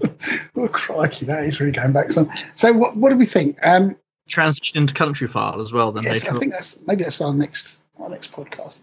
I've Uh, only scheduled in 15 minutes for this, so different. yeah, so we'll have to be quick. Hang on. This is okay. So just just be, no. Uh, this is the first episode, ladies and gentlemen, that my Mr. B has done show notes with time limits on the sections. Challenge accepted. Yeah, I don't know what he's getting at there. I think there might be might be some editorial choices that are, that are coming along. So, okay, so we've had Company of Legends. Um, I talk about the prep beforehand, right? So it's kind of, even though we had more time to prep for this than any other single event, we still ended up rushing to get it done in the last two weeks. So, Yeah. and this involved me writing pretty much well, rewriting the story after speaking to Chris, uh, pretty much the whole of the story uh, on my holiday, which actually was very nice to be fair, because when I was on my holiday, I had a, a fantastic view and it was very calming. But um, so once again, kind of student syndrome, which is a thing, you know, where you just leave stuff to the last minute, uh, Yes. kicked in. Which we operate. That's that's you know. I think we have to. We need to that sort of the threat of that deadline to actually motivate us to actually get off our backsides and get it done. Um, We crave the rush. That's what it is. It's that. yeah, It's the serotonin release of knowing that you've finished it. Twenty That's what it minutes. We, that, you're right. Maybe that's what we crave. That last minute. To be honest, Something- I was I was half expecting something to go wrong and and for us to be told, oh right, you can't actually have it because you know the the mute the, the a new variant has come up and you know it, it makes people grow antlers or something. That would have been. That would have been cool, wouldn't it? Um, but yeah, I, I- I think that we've had to kind of just put that aside and think, well, that, if that happens, it happens. If it doesn't, it doesn't. But I thought, I've got to be honest with you, I think this was the best Company Legends that we've run. Was my overall impression. Yeah. Uh, I thought it was excellent. I'd agree with that. Uh, I think there was. It, was it done. felt like the accumulation of a lot of years of work. Um, so, I think that the new kind of bounty system and the um, reward system was super slick in comparison to previous years, and we may have Oh, taken yeah, yeah, something something away a lot less downtime. from that, you know, in terms of the the sort of strategic immersion. But I think the payoff that we got was was worth it, if you see what I mean. I think we kind of simplified it down to a point where you can do it with a large group of people, and it still have some kind of meaning. it, it had enough for everybody. You know, you had the the, the thing of the strategic element about what people are going to do with the bounties and who's going to do what with those, and then how they're going to spend their points.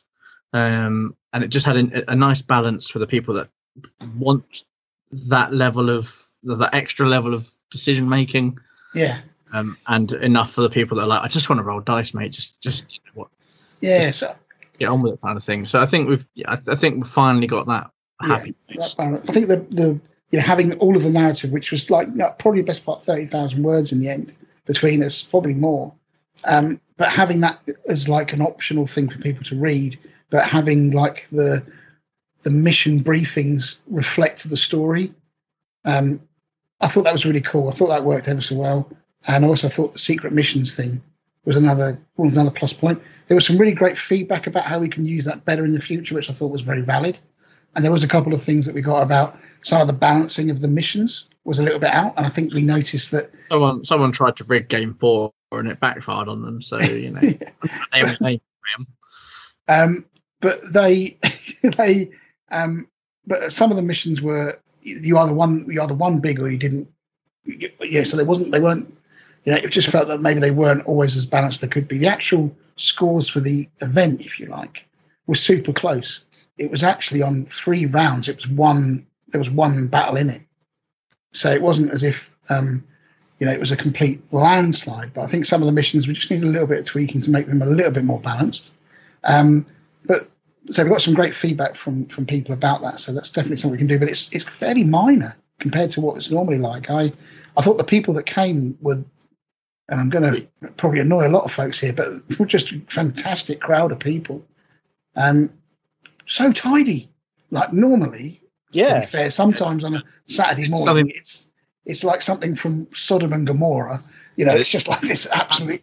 pointed out that a standard has now been set by attendees at Company of Legends, and that is on a on a Saturday morning and a Sunday morning, two cans of Coke on tables left It was, out. it was unbelievable. Yes, unbelievable. they tidied up half of themselves. They even Uh, took it out to the bin. It was it was It was- great. It was absolutely ma- magic. So that was a really big thank you to people that came. But I, I also felt the atmosphere was really good. People really got into the event. You know, people were kind of concerned or, or wanted to find out about how to spend their points and how the how the thing was going. Lots of people asking, you know, how the overall campaign was going and stuff. So I just felt that this was definitely all the lessons that we've learned from the previous years and sort of iterated on the process.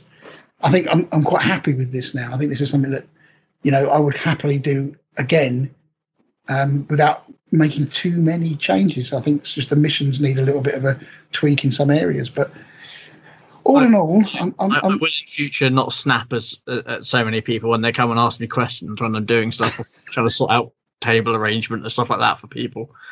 I think what we need to do is I, I possibly, try and be a. a yeah. I, I think we we need to probably have a sort of personal service head on. Yeah, I think we need uh, somebody to do that and the other person to field questions so that we don't have that potential in the future. But you're right. There was still, obviously, we were trying to still sort some of the things out in terms of who was playing who, particularly with the bounty system, which does throw a few spanners in the works. But um, we got there. We totally got there in the end. I think we only had one, uh, you know, where somebody had played somebody before. I think we had one instance of that, and we, we, we've Fun well, so yeah, and we've we've soon sorted that out. So, yeah, it was super slick. The briefings in the room were good. Putting the maps in the room, you know, up on the on the wall, I thought worked really well. And been able to sort of talk to people about what was happening in the certain sectors of the of the game world. Um, I wish the postcards had turned up and the stickers. I'm really annoyed about that because they're really cool, and we'll get them sent out to people uh, if they want to send us their addresses. But yeah, Are you, are you going to bring me one on uh, on Saturday or Sunday, whatever day you're coming over? Yeah, of course, Mr. B. Thank you. Um, but yeah, so all in all, from our point of view, anyway, we've, we've had I think about 17 people respond to the feedback, which is also awesome as well. Um, Uh, 18 now. oh, 18. It was generally most people were happy with what we did, and we kind of met people's expectations, which is good because there was a lot of hype for this event. Um, and I think as a team, collectively, um, it was really, really good. It was a really, very, very professional and well-run effort. We'll you know, there will be a few tweaks for March. You know, just in um, what people are doing and stuff. yeah, just just kind of the organization as well. Like, I- I, I think a common thing was that uh, we did the maybe we did the um oh what's the word I'm looking for the judging of the of the armies a bit late in the day, and maybe we should have done it a lot earlier. Yeah, and I think also people wanted to see the lists sooner, so rather Sooner, than a week yeah. before the event as well. So maybe doing. But that was just down to our personal time and you know Yeah, absolutely. people sort of crunching for time. up. So- Yeah. But it was a lot of it was a lot of work to get done, and I was a little bit nervous. We hadn't done it for a year or so, you know, whether people were still going to be interested in what we're doing. But I generally felt that we we did we did a good job there. So fingers crossed. I mean, it's obviously you don't want to be too self congratulatory, but from our point of view as an event, it, it it did everything that we'd want it to do. You know, and I don't think we could have done a great deal to make it any better. Uh, only next time, don't let the doctors change my medication like two days beforehand. We'll, we'll write a note, especially so Yeah, to avoid that. Because I, I I was literally dead on my feet and falling asleep half of Saturday. Yeah. which is not good. No we worries. There were no there were no major emergencies. So you know, we, we whatever happened, we, we covered for each other. and That's what you do as a team. So it's all good. Yeah, it's all good. It's all good. Okay, cool. So yeah, we, we'll probably go into maybe a little bit more detail next time. But from our point of view, so far, um, Well, well, I've got to crunch some numbers, and I'll be able to run through sort of who scored what, and you know who was the who was the robbing of this event. So yeah, well, now we'll be able to see it in glorious technicolor when Rob comes down because the bounty system. There is no hiding from the bounty system, Mister. I like that. It, there was a lot less downtime, and I think that's been a, a, a criticism of events past that the that between games was way too much downtime. Yeah, and I um, think it's like some people want to that fully immersive experience. yeah. Yeah. Some right? people want that, some people don't, and, I and think some people don't. I think think- yeah. the bounty has reached a nice medium. you're welcome. It wasn't just the oi, cheeky monkey. Um, but the I think the, like the rewards thing, everybody kind of really got into that as well, which was surprising. Yeah. You know, it didn't feel like like with the strategy phase previously, some people were like, well, just, just put me wherever you want, I don't really care. Um, whereas other whereas with this, you know, everybody wanted to say, oh, no, we want to buy this upgrade, or no, we'll bank it for the next one, or no, we want to buy this at the end in game four, so or game five. So Yeah, it definitely seemed like people were more involved. Yeah, so I think we've got that right. I think that's one definite massive improvement that we've made, which is to sort of simplify it, but we haven't lost any of the kind of. Uh, so, from the majority of people, there's a degree of immersion that's that's good. Yeah. Yeah. Cool. Cool. Okay, cool. Uh, so shall we move on and talk about kind of the feature, I guess, for tonight, which is scenery? Let's do it.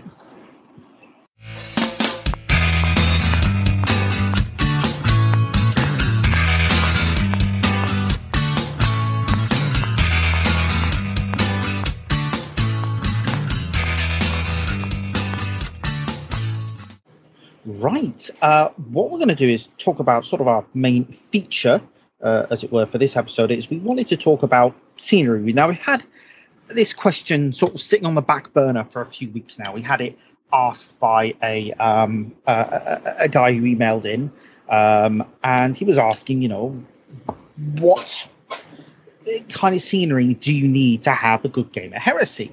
And um, I thought it might be worth talking about that because I think a lot of people who, uh, uh, uh, you know, in these recent day years, well, year and a bit, have been playing from home, and there seems to be a, a perception for some people that they have to have this massive table filled with terrain that uh, you know that's all fully painted and you know plastic and what have you. And I, I think maybe that's uh, something we can dispel or clarify rather. So, I mean, for you guys, what would you say makes a good table to play on? Um, something that I can hide my troops behind when they deep strike. That tends to be a good level of terrain for me. Uh, but no, I mean, you want that nice mix, don't you? You want lines, uh, avenues of fire, but you don't want it to be oppressive. Yeah, I, I, I must be with you. If it's too City Fight E, I, I don't like playing on them. And I guess you could argue that that's because yeah, all your armies are shooting armies, so you want you know you don't want your people sneaking up around the corner. But I think it's a balance. If it's too overloaded with scenery, it just also I think it delays the game a lot, and it becomes quite a slog sometimes. So yeah, I, I think it's a, it is a balance. I think you do need a fair amount of line of sight blocking for heresy for sure. Um, but I wouldn't want to say it's like completely dense unless you are playing like a almost like a zone mortalis kind of offshoot uh, in city fight or something like that. So Yeah. yeah, I, I think that's um that's what I would say is you know you need some line of sight. It needs to be interesting, I think, as well. And if possible, like we do try this on Company Legends tables, is you know the table has a, a bit of a theme. You know that all of the scenery tells its own kind of story. So you can say, oh, this is like a ruined area, you know, because there's buildings that are all, all smashed up, or this is like an old manufactorum or something because you've got all of the pipe work and the whatever they're called plasmic phased boilers or whatever the manatees have named them this week. So yeah, I think that's that is kind of key. Um, yeah, what do you guys think? Rob, you've been quite quiet. Hmm. I was just trying to sort of thinking because I've sort of put a table together over lockdown, but it's not a not a heresy table. Yeah, I've put a um, for precisely the reasons mentioned. I've put a sort of you know three by three play at home sort of generic, basically D and D type table rather than Yeah. anything else, which I've got to work on. Um, for me, it's full on immersion. So I like fully modelled, like basically a three foot by three foot diorama is basically for, is is me, but that's that's my Mhm. You know that's that's my love of artisanal third party stuff coming to the fore. Um, Yeah. So you know, like um, you know, sa- sourdough focaccia buildings and stuff like that. Um, avocado static grass. Um, I think for events, I have a very different viewpoint that if I go to someone's house, right. Makes sense. Yeah, I think if I go to someone's house, weirdly, I think I expect a higher standard than if I'm at an event gotcha. Hmm. because obviously they don't have to worry about it being used by a lot of other people. It doesn't get transported as much. Yeah, I see what you mean. So Uh, so I, if it, me doing a table, I want it to look as to be as good as the forces that are playing on it. yeah, I mean, if you take the best tables I think I've ever played on for that have been the ones at Warhammer World, right? Because they are bespoke, you know, hand built tables pretty much. I mean, there's some lovely tables there, but the one that stands out, I think, is um, the sort of one with the bridge in it, and you know, the sort. Of, I think it's, the tower one's quite good as well. But we've played on a few of those. I don't know if they still have them, but um, They do. yeah, I Well, they those, Yeah, those are. You know, if you can go around somebody's house and see something like that, but I guess what you're saying here, Rob, is that you know, if, if you were building a table and you had the space to have a six by four, it would be to the same standard as kind of what your painting is. So Yeah. you would be, you know, it would be almost like telling its own story. You know, this this is this particular battlefield, and on this battlefield, this happened previously, and I'd go, for, mo- I'd go for modular so you could move it around so you weren't on exactly the same thing every time, but every Sure. sing- every single tile would be done as good as I could. I think that tables can help with immersion, Mm. but I, but they can also very much break the immersion. you see what I mean? So I think it's a you know you need something to. That's okay. You know I can I can use my imagination from here on in, but if it's very glaring, and I don't want to pick on them because it's going to come up. I know Mike, Mike's almost certainly going to mention it anyway.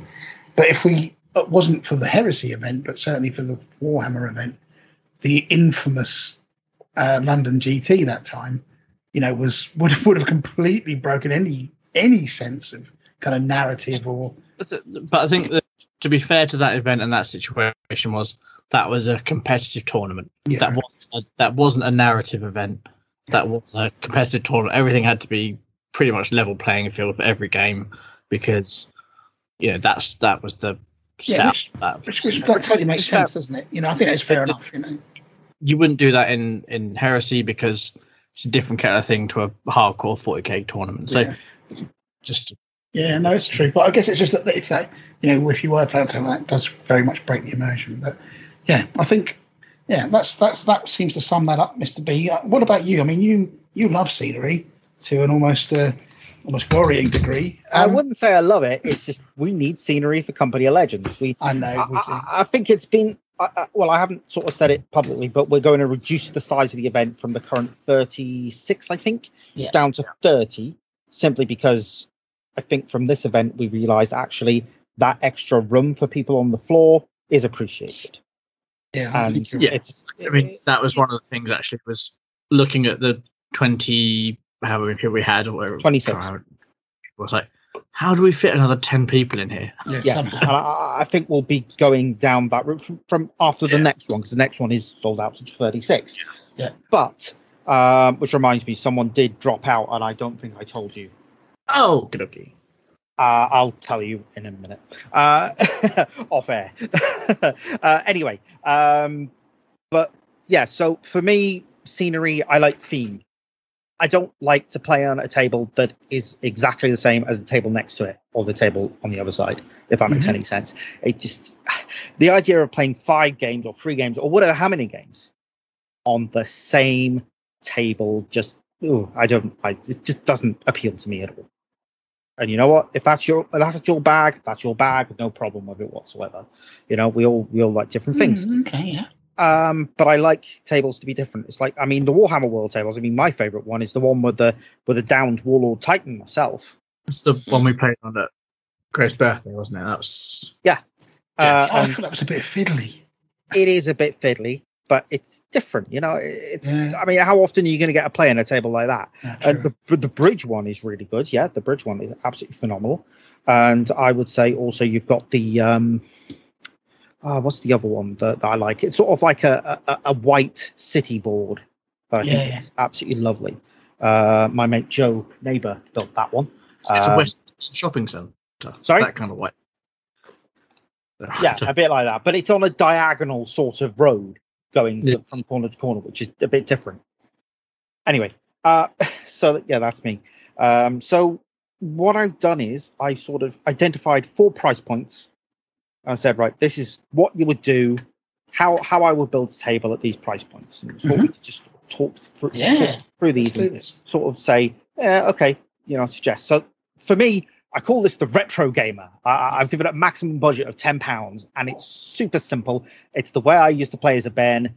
Basically, got your table, Yeah. green bed sheet or cloth mat, whatever. Perfect. You put some books on the table, lay the sheet or mat over it, and you've got hills.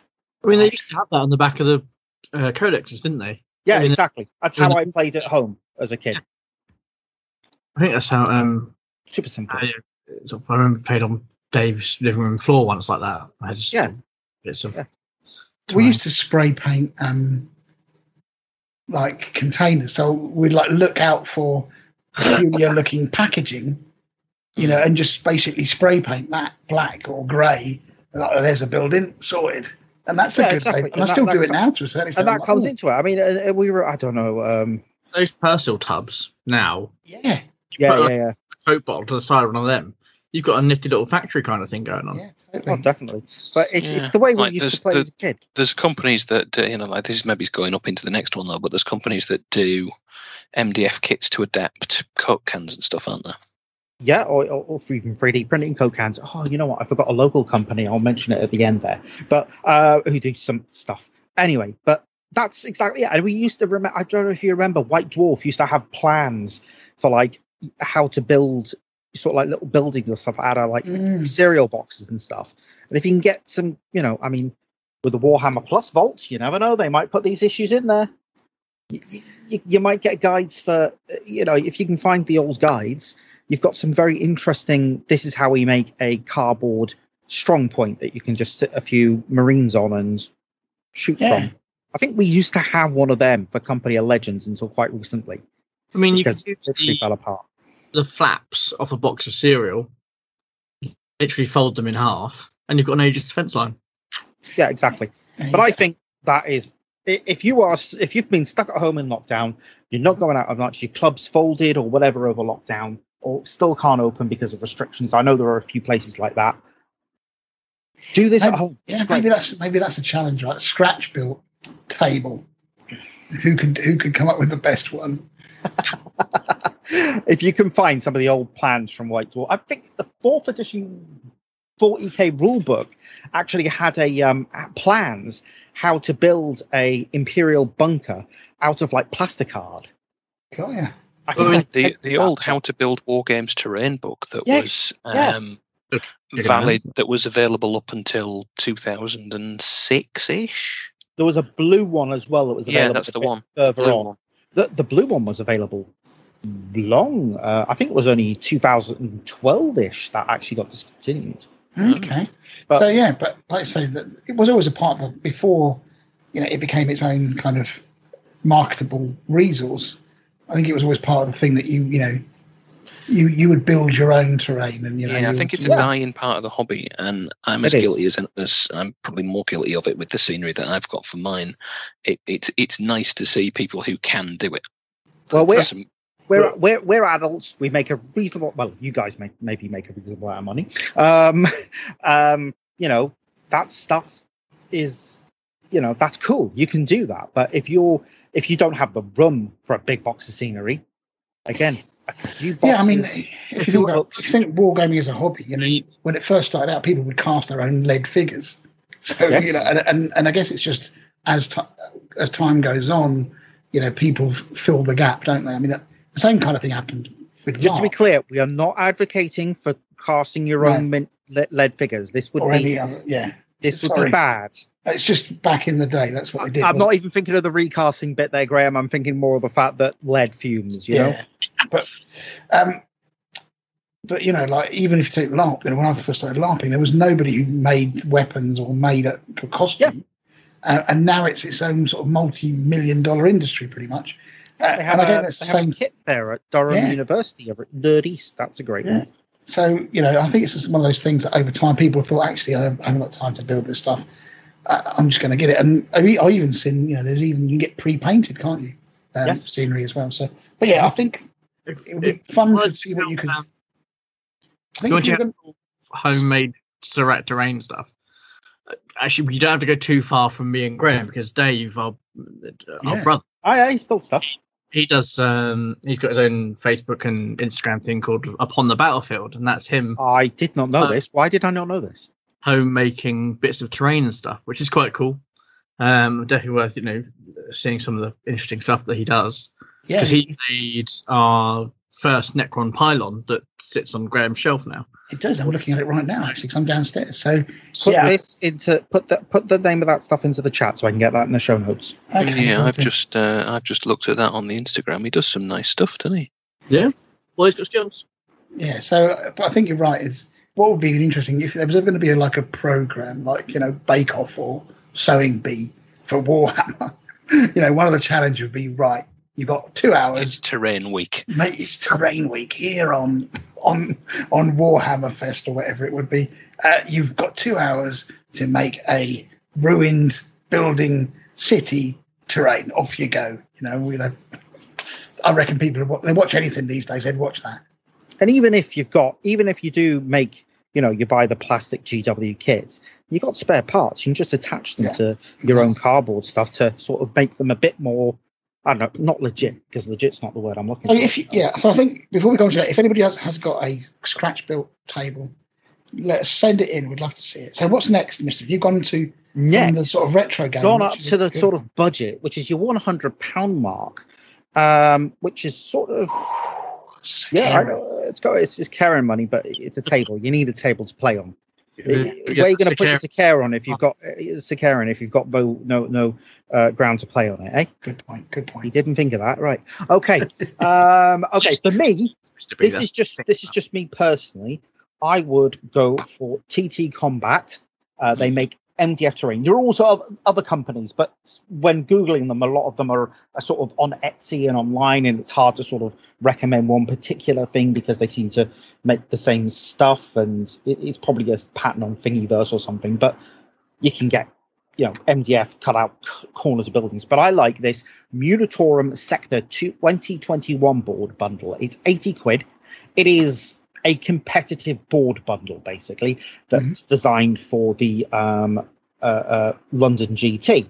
because when the London GT happened, you know, I, I you know, I promised a listener I would stop slagging this off, and I'm only going to briefly mention this. But yes, as Graham alluded to earlier, terrible terrain at the one at the uh, London Stadium. Um, very, you know, was ridiculed wide and far across the internet. Uh, and they responded by work by teaming up with TT Combat. Now, TT Combat, we know we love them. They're great. They've designed this board. It's 80 quid. You get a bunch of corners, buildings, and it, it, it creates enough to, I'd say, you're not going to get a dense board there, but you're going to get a sort of reasonable board with lots of line of sight blocking stuff on there. Yeah. Uh, I'll put a link to this in in the thing, but that is 80 quid plus shipping. I don't know what the shipping is because it's obviously it's a big big thing. Uh, unpainted, assemble it up with PVA glue uh, and uh, spray spray paint that and thingy. Is it's and it's actually for MDF. I think that's pretty reasonably detailed as well. Yeah, it does look it does look quite detailed. Just the problem with MDF is I found is sometimes it's just flat.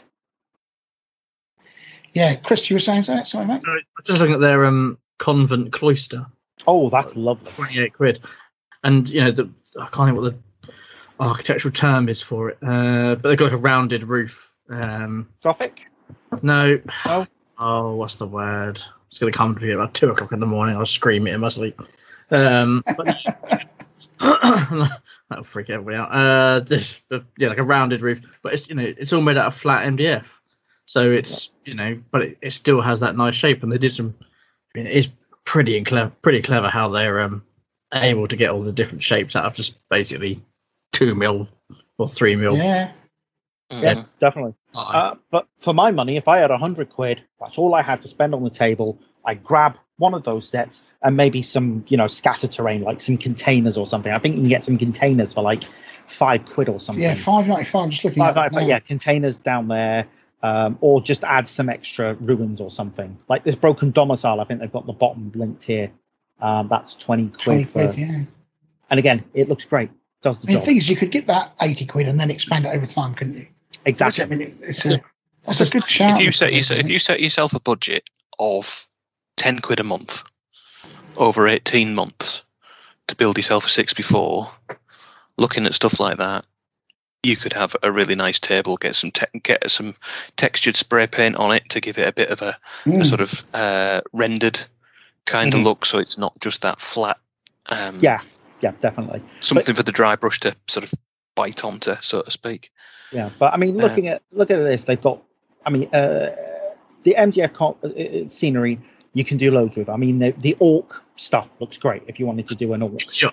I was just on the Orc Barracks, which is nine pounds and looks like the craziest thing in the world. Oh yeah, yeah, Brilliant. Just I'm going to take a quick snap of it and put it in. yeah. the, But I, I suppose the, the the the crack with um with MDF, la- you know, laser cut, it's so easy to just um, what's the word I'm looking for? Design something and put it on the. Yeah. Oh, what's the machine called? Is it just a laser cutter? Isn't it? Yeah, it's Yeah. just laser cutter. Yeah.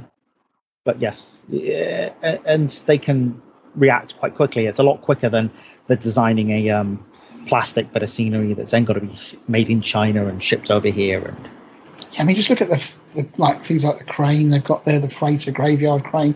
I mean, the sky's the limit with this stuff, and you could, I think, you could, like I say, fairly reasonably create yourself something pretty damn awesome. it You've got, something you've that I got to put a bit more to- work into it than some Mhm. stuff, but uh, in another way, you've got to put a bit less work into it because comparing it to the GW stuff, it doesn't have a skull every three millimeters, Yeah, Yeah, yeah, and yeah. it's not Scully McSkullface McAlchemy Gothic generic Goth number four overdone. The only yeah. thing with the MDF stuff you have to bear in mind is storage. yeah. I was just Because looking at it's not going to be its friend.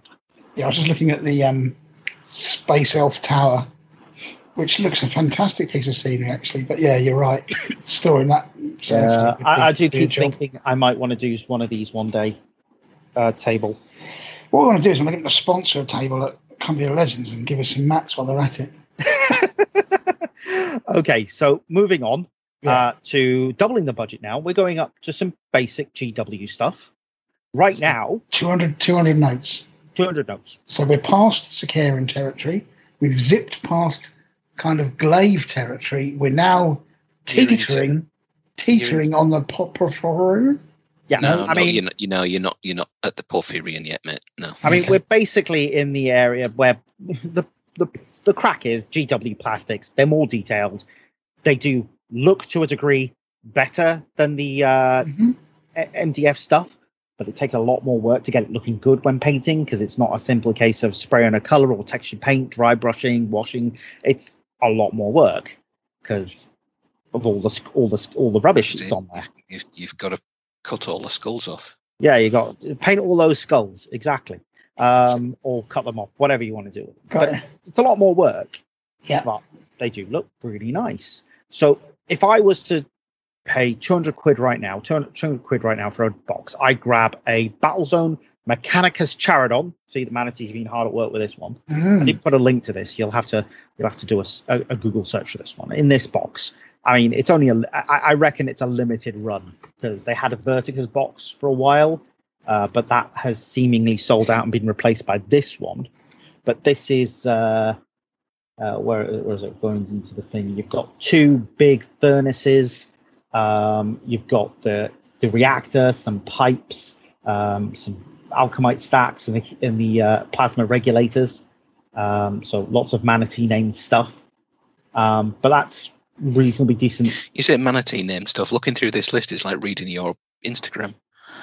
Yes, pretty, pretty, pretty much to be fair. And then I would put in with that, I'd throw in a couple of Command Edition Battlefield expansion sets. So that's always fun to, to say, isn't it? Uh, but this is basically the terrain from the Command Edition of um, the 40k starter set. It's actually decent terrain. I like it. It's a little. It's not as detailed as the the big multi-part stuff, but it's easy builds, just snaps together, simple stuff, and it's quite good. Mm. Um, so a couple of them for you, you can get them for 170 quid. Uh, but uh, two of them and a Mechanicus Charadon box from Element Games. Okay. It's a decent amount of terrain. The Yeah, only the is. only issue is it's not going to block line of sight for knights necessarily. I just don't play people who've got knights. yeah, so uh, Your, your table, your rules. Bring a proper Yes. army. That's Push, what I would the knights over, then they count as terrain. That's basically how Yeah, I'd roll that's, it. that's what I would do for 200 quid. And, and then you've got 30 quid left over. I'd probably just throw in some Munitorum armor containers. Of course you would. And with this, you do get essentially the boards to make the interesting board size. Oh, the 12 by? Yes. 83. 48 by 73 or something in it, or whatever. Two half lengths and uh, a, a thrust bit.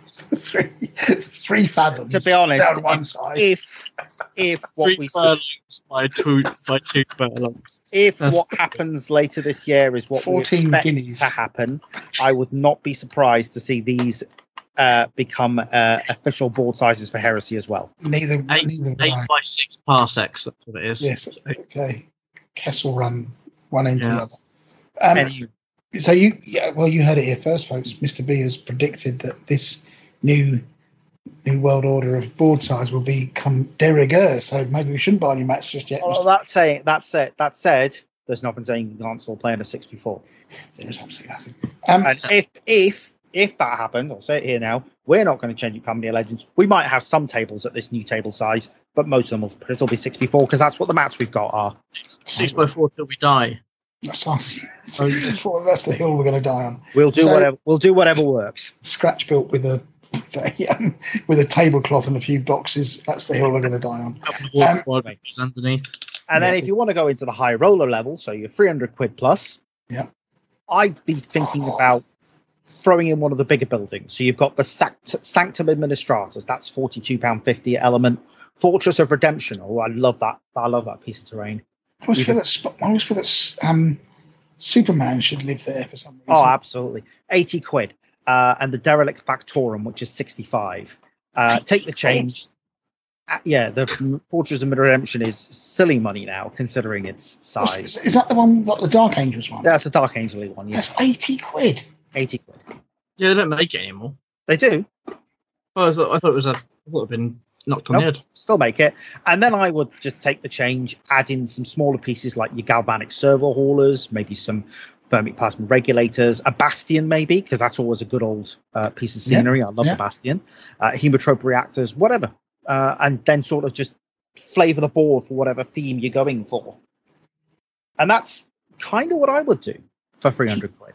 See, I months. I would do something different. Oh, Oh, what would you do? I'd because this is great. This is what I'm want. I'm moving down the page slightly. So, three hundred quid, you say, yeah? Oh yeah, yeah. Oh yeah, you're moving down the page. Yes. Right. So, Yeah. pre-orders have just finished for this product. This thing, 170 quid 42 it was. So after pre-order, you're still talking sub two. ah, he's 3D printing it his own. He is because the new Elegoo Neptune X. So this is a filament printer, so you're Yes, not going to get. Don't don't do scenery with resin. Don't do scenery with resin; it's too expensive, um, and the build plates are too small. But this is 200 quid. You've got 22 centimeters by 22 centimeters footprint. Mhm.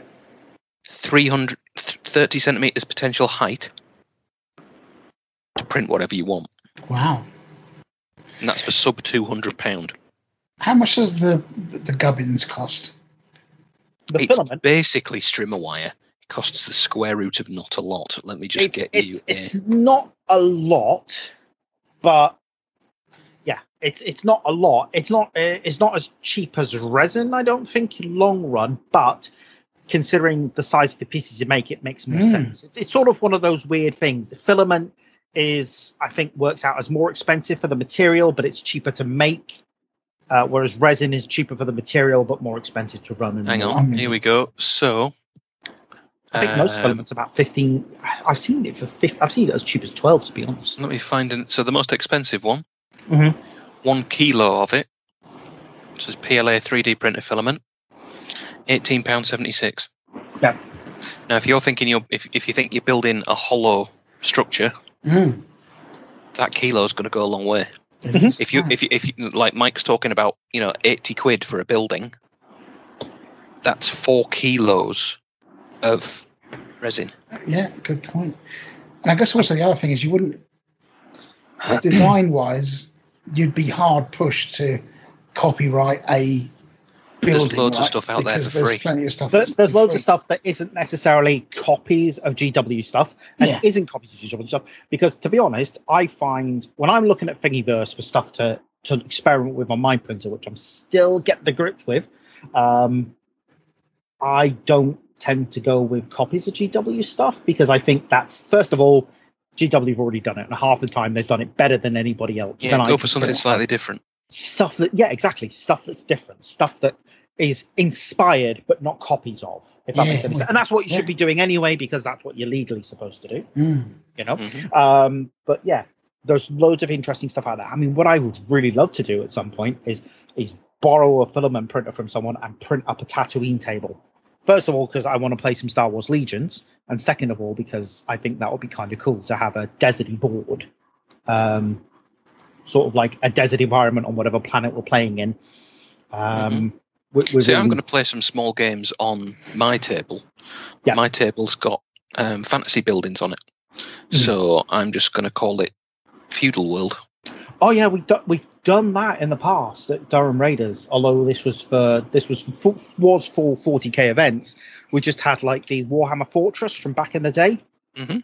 and all we did was put like bits and pieces uh, of scattered terrain around it, and said, right, when they colonized this world, it was basically a feudal world, and they just you know they put like communication arrays in the middle of the um in in the, in in the castle and what have you, because that works. Yeah, you know, I'm I'm a big fan of that. I think the Magos, the most recent in the Eisenhorn um, Eisenhorn series, it has the bit where it's actually set. It's got like ruined, all what we would call um, sort of not quite medieval, but probably Georgian style buildings that have been ruined and fallen into disrepair and whatnot. It's not it, and it's out in the countryside. It's not, you know, the countryside does exist in the universe that we play our games in. Um, you can have um, castle ruins and hills and dare I say even trees. Oh yeah, because you know the, not every world is a hive world. yeah, that, and and that's that's something that I would be keen for people to, you know, I'd, I'd be keen to tell people that, like, if you are building a table, why not try and do something different? Don't do just what you see in any single any workshop store when you go in using just their stuff. Yeah, use their stuff; it's good stuff. But look at making some of your own. Look at maybe printing some of your own if you've got that resource. Or- Buy or some buying- external stuff. Mix the mix them all together. Create something that's entirely your You own. You know, I think I think uh, I'm trying to think. Was it Warlord Games that did a, a new plastic castle set? I can't remember this. This does remind me. Do you remember Forge World did the Mhm. big gate thing? oh, Oh, yeah, oh, yeah. filth, filth. Yeah. Oh, that was a, that was a thing. Oh, I can't that remember what it was called. It was the um, Bastion walls. Yeah, something like And that. the I think they still was make you it. could wa- you could walk a warhound through the gate. That's right. They still made it last time I saw. I wish they still made the Anphelion project corridors as well. Oh, there's so much terrain. I wish they still Well, made. yeah, I mean, they, those, those, those nice tiles as well, didn't they? Mm. Yeah, yeah. Well, obviously they, they did the they did the uh, original Zone Mortalis Yeah. boards. Yeah. Got Yeah, that. their, their their their terrain that they used to do should have come with an 18 plus warning. Yes, but um, yeah, no, there's, there's absolutely loads you can do, and as you said, 3D printing I think is definitely you know something that might be feasible. Yeah, for I, some I wish I'd bought one even a year or so ago, potentially instead of some of the scenery that I had bought, because um, it would have saved me quite a bit of money. Yeah, plus you Save get wise, it would have saved me a lot of money over design. the, over the Just looking that I at the Forge site, and I can't see any terrain. Yeah, no, I think they did it. it I know the, they um, deleted the. I know they they stopped making the Titanicus and the Realm of Battle boards. I don't know if that's a permanent thing or just a, a pandemic thing, but it's not even a section for it anymore, so I'm guessing it's a permanent thing. mm, possibly. Um, okay. Uh, Amon Hen, which I think they might still make. But Yeah. Uh, another company that I should have put in this and I didn't until we started recording was Amera Plastic Moldings. I don't know if you guys have ever heard of them. they sound like they make pipes for toilets. They are a company up this way, Hexham, I believe. Um, uh, uh, no, Prudhoe. Uh, that's it. But they make. Uh, I'll just send you the link in WhatsApp. Uh, but they basically, it's it's the cheapest terrain that you will find. It is. Oh yes, it's it's. It's um like vacuum formed, yeah, it's vacuum formed like um plastic card in it. It's like Yeah. super thin. super thin. Yes, but again, that's an option. There is always um, is Battlefield in a Box by Gale Force Nine. Oh yes, the, the only problem with that stuff is it is rock solid. yeah, yeah. It's it's they are pieces, aren't they? They're not um. I mean, that that's definitely an option. Uh, again, it's a table I would love to have, could, but you could genuinely knock a, you, you could genuinely kill a man with some of that stuff. do um Unreal still do terrain? Sadly not. No, he's just moved into bases Uh, the Un- Unreal Studio stuff was amazing. Yeah, they had that whole road system, didn't they? And the cool Yeah. stuff. And that was Yeah. that was nice, but yeah, I suppose there's more money in bases. They're cheaper to make and Take up yeah, less room, more- Yeah, yeah. uh, easier easier to ship.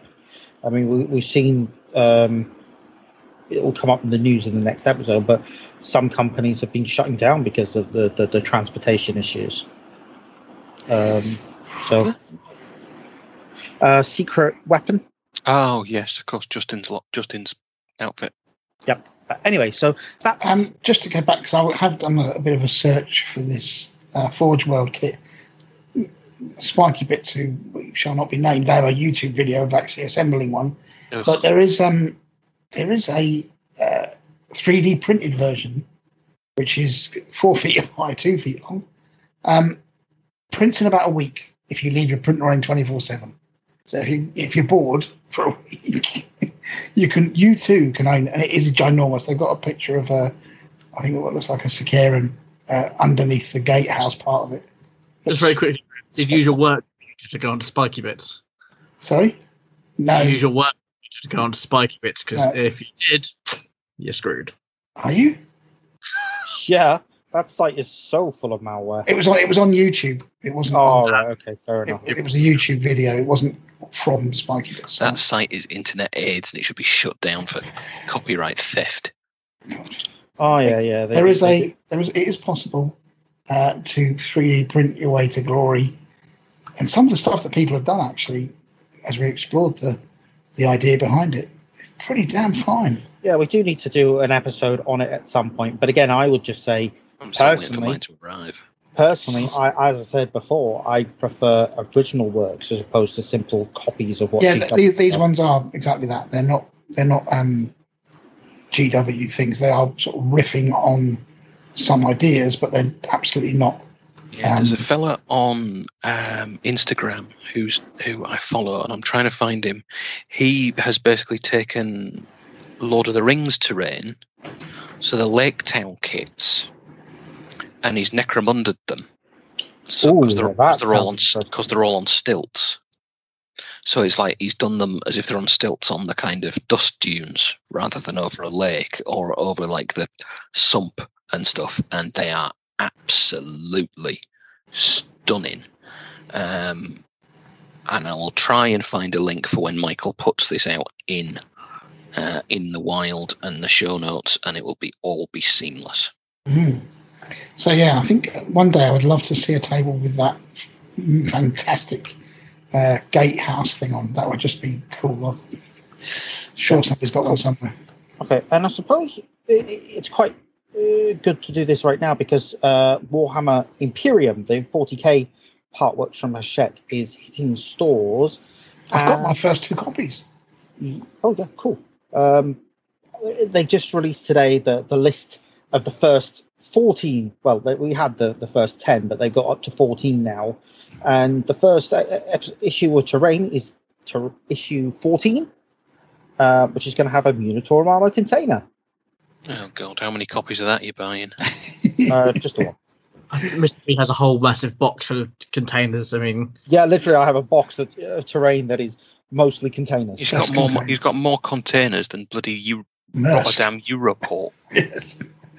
Ah, Honestly, Mr. they're a- you know what? They're a really good piece of ter- they're a really good piece of line of sight blocking terrain. They They're- are, They're, they're, they're just so simple and they look the part. You know, you can put them on half these boards and it makes sense. You're I don't know if that makes any sense. Yeah, no, it totally does. I think you're right. They, you know, you can put two on top of each other to give you some bit of height as well. You know, they are reasonable things on a battlefield. So yeah. Yeah, I would definitely say that there, there, there's something that uh, I would say is is kind of essential for a lot of uh, Well- for, for a Warhammer table. But that's when my when my copy comes, Mr. B, I shall send it your way. Yes, fair enough, and I will add it to some of the tables we've got. Yeah. Uh, and that'll be cool. Okay, Cool. So, um, yeah, so I tell you what, what we'll do now is we'll sort of move on and talk about the list challenge, which is the the real meat and potato of the show, what people seem to love. People love lists, Mr. B. Yeah, know you- I, still don't that- understand. It was like Don't the- knock it. No, seriously, the, the the list episode we did for Company of Legends literally went to the top downloaded episode of this year People within love lists. two days. It's been a, it's been a rough year. People love a list, right? And, Two and days. I can understand that as well because not only do they get to listen to our dulcet tones talking about lists, and obviously we are the, the trendsetters when it comes to what is a good list and a bad list, as you can tell how well Gareth did over the weekend. But but He, he, he didn't do badly at all. he didn't do badly. Um, but yeah, I think it's one of those things where yeah, people like to hear what other lists there are and what people are playing in different events. It make, think- honestly, it makes me wonder what is the point of anything else we do? All we could do is just sit and read lists out, and we get and we get more listens than we do doing anything else. Right? Give ideas. Don't don't. I, I think the th- the list challenge right is is one of the which you're about to come into. I think is you know people like hearing about building armies right because it's something that I think is part of the hobby um, that I spend quite a lot of time doing. You know, you've got Battlescribe and it's got like three thousand different lists that you've messed around with. I know, Mist, I know Rob does the same sort of thing, but in a rather more retro fashion, like with books and paper, Yeah. Binders of uh, binders of, of, of vellum that he's. I, I must admit, sometimes if I can't sleep in, I'm just sort of rather than trying to staring at the ceiling, I will take out my phone and Yeah. Battlescribe and start knocking up a list. We love a list. We love a Uh, list. because it's it's it's sort of it's something to sort of think about if that makes any sense that doesn't require me getting out of bed and you, you Yeah, know actually, I, I heard that Rob's list building came from Lindisfarne uh, originally. Yes, they're. If, if, you- if you ever see the originals in my book, they're all uh, they're all illuminated. It's, uh, Illuminated by monks. and yeah, you by have to go to Salisbury Cathedral to see the original one that I did. I believe it's called the List Book of Kells. Oh, the show never, never. with some like, artisan first letter. Yes, Yeah, yeah, it. basically. The, Yeah. the Praetor, it's like a very ornate uh, scroll book. hand painted. Don't get. I don't- don't- I, I was going to do that all over my Porphyrion until I realised I wouldn't get it finished before I died. it, it's kind of a bit like I can just imagine Rob's retreat for like heresy would be like something from Name of the Rose, but possibly without as much death and Christian Slater. No, it's a fantastic film because it's as mu- for as much Christian Slater as it's got. It's got that much Ron Perlman. It has and and Sean Connery. Yeah. And uh, if I must say, without, without Andrea this- Miniatures do a fantastic little 54 millimeter of a. It's called The Scholar, and it's uh, a medieval monk with a face that's decidedly um, Connery-esque, I didn't illuminated realise that- manuscript. Ron Perlman was in that, but I'm going to have to watch it again. Uh, it's also got a very erotic scene in it. I thought at the time. Move on, shall we? I was just Yeah, going to say, that, uh, Graham, Graham, Graham, you're already on enough lists. We don't need you on another one. just, it's it's a piece yeah. of artwork. No, we're not discussing erotica in any form. It's That doesn't hold up in court. No, don't stop Paint, trying to make paint it Jack happen. tomorrow, then, Graham. we should talk about the scene. Christian Slater, who said at the time he wasn't, he was quite a young man, didn't quite expect it, and it shows. But anyway, it's worth. It. It's a great film. Umberto Eco wrote the book, by the way, um, and it's a really, really. If you do get a chance to watch it, I don't know if it's on any streaming things. It's a great, excellent film. Anyway, film three thousand and one. Kids, don't watch this. No, seriously, watch The Name of the Rose. It's a it's a classic film. It is a classic film. There's nothing rude about it. It's not that. It's not. It's not it's not lewd. It's not. Yeah, it's not lewd. It's that eroticism in its cerebral sense. There you go. Anyway, Do you want to know something that'll upset you? That film is as old as I am. I, I kind of. No, Megan does this. Megan does this all the time with the Princess Bride. If we ever watch the Princess Bride, she's like, "Michael, how old were you when the when the Princess Bride came out?" And I was like, "Yeah, I saw it at the cinema." And she's like, "That was the year I was born."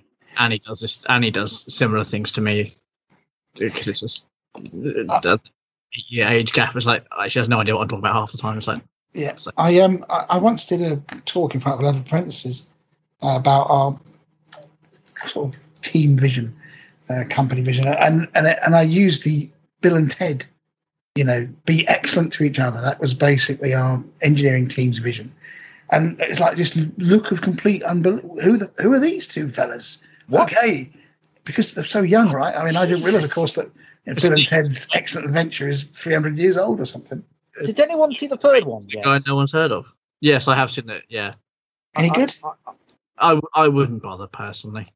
Yeah, I you don't just know. can't. Keanu be- Reeves. I'm gonna still watch it. It's it's it's good, but it has a problem that you know just, I'm going to upset people here. It has a problem that a lot of new films have in that they have to transition them into something uh, sort of a different story. Um, and it kind of yeah, it, it It didn't. loses its charm because Yeah, yeah, yeah. yeah.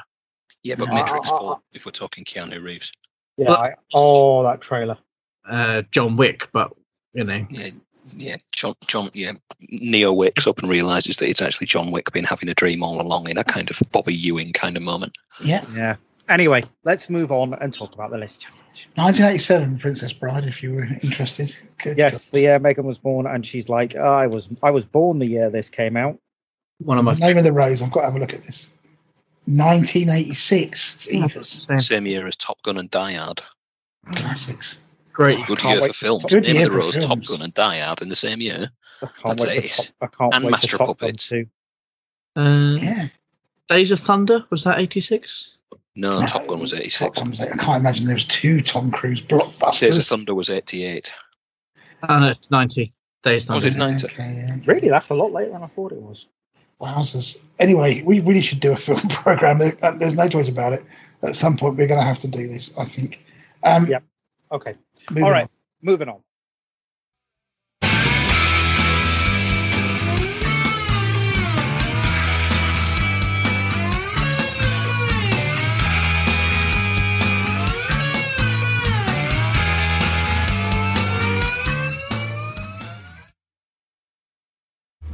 So, as we said just mere seconds ago, what seems like 25 minutes to us discussing films off air.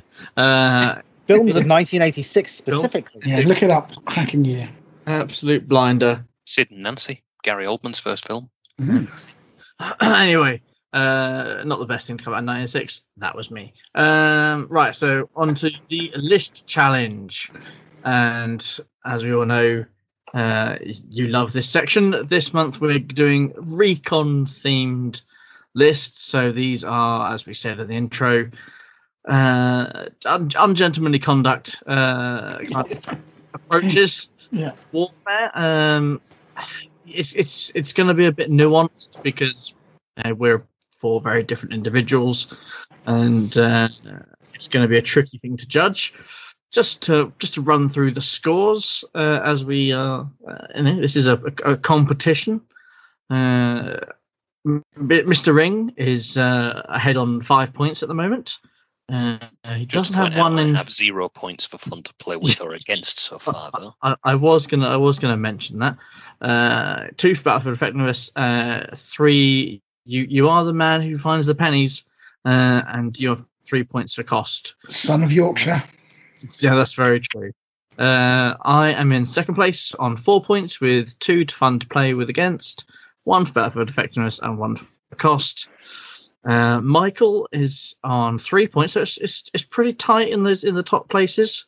Uh, he's got one in each of the categories, and then we have Graham who has one in fun to play against us with, uh, nothing for Battlefield Effectiveness and nothing for cost because that is a man that likes to splurge the dollar on uh, on his models.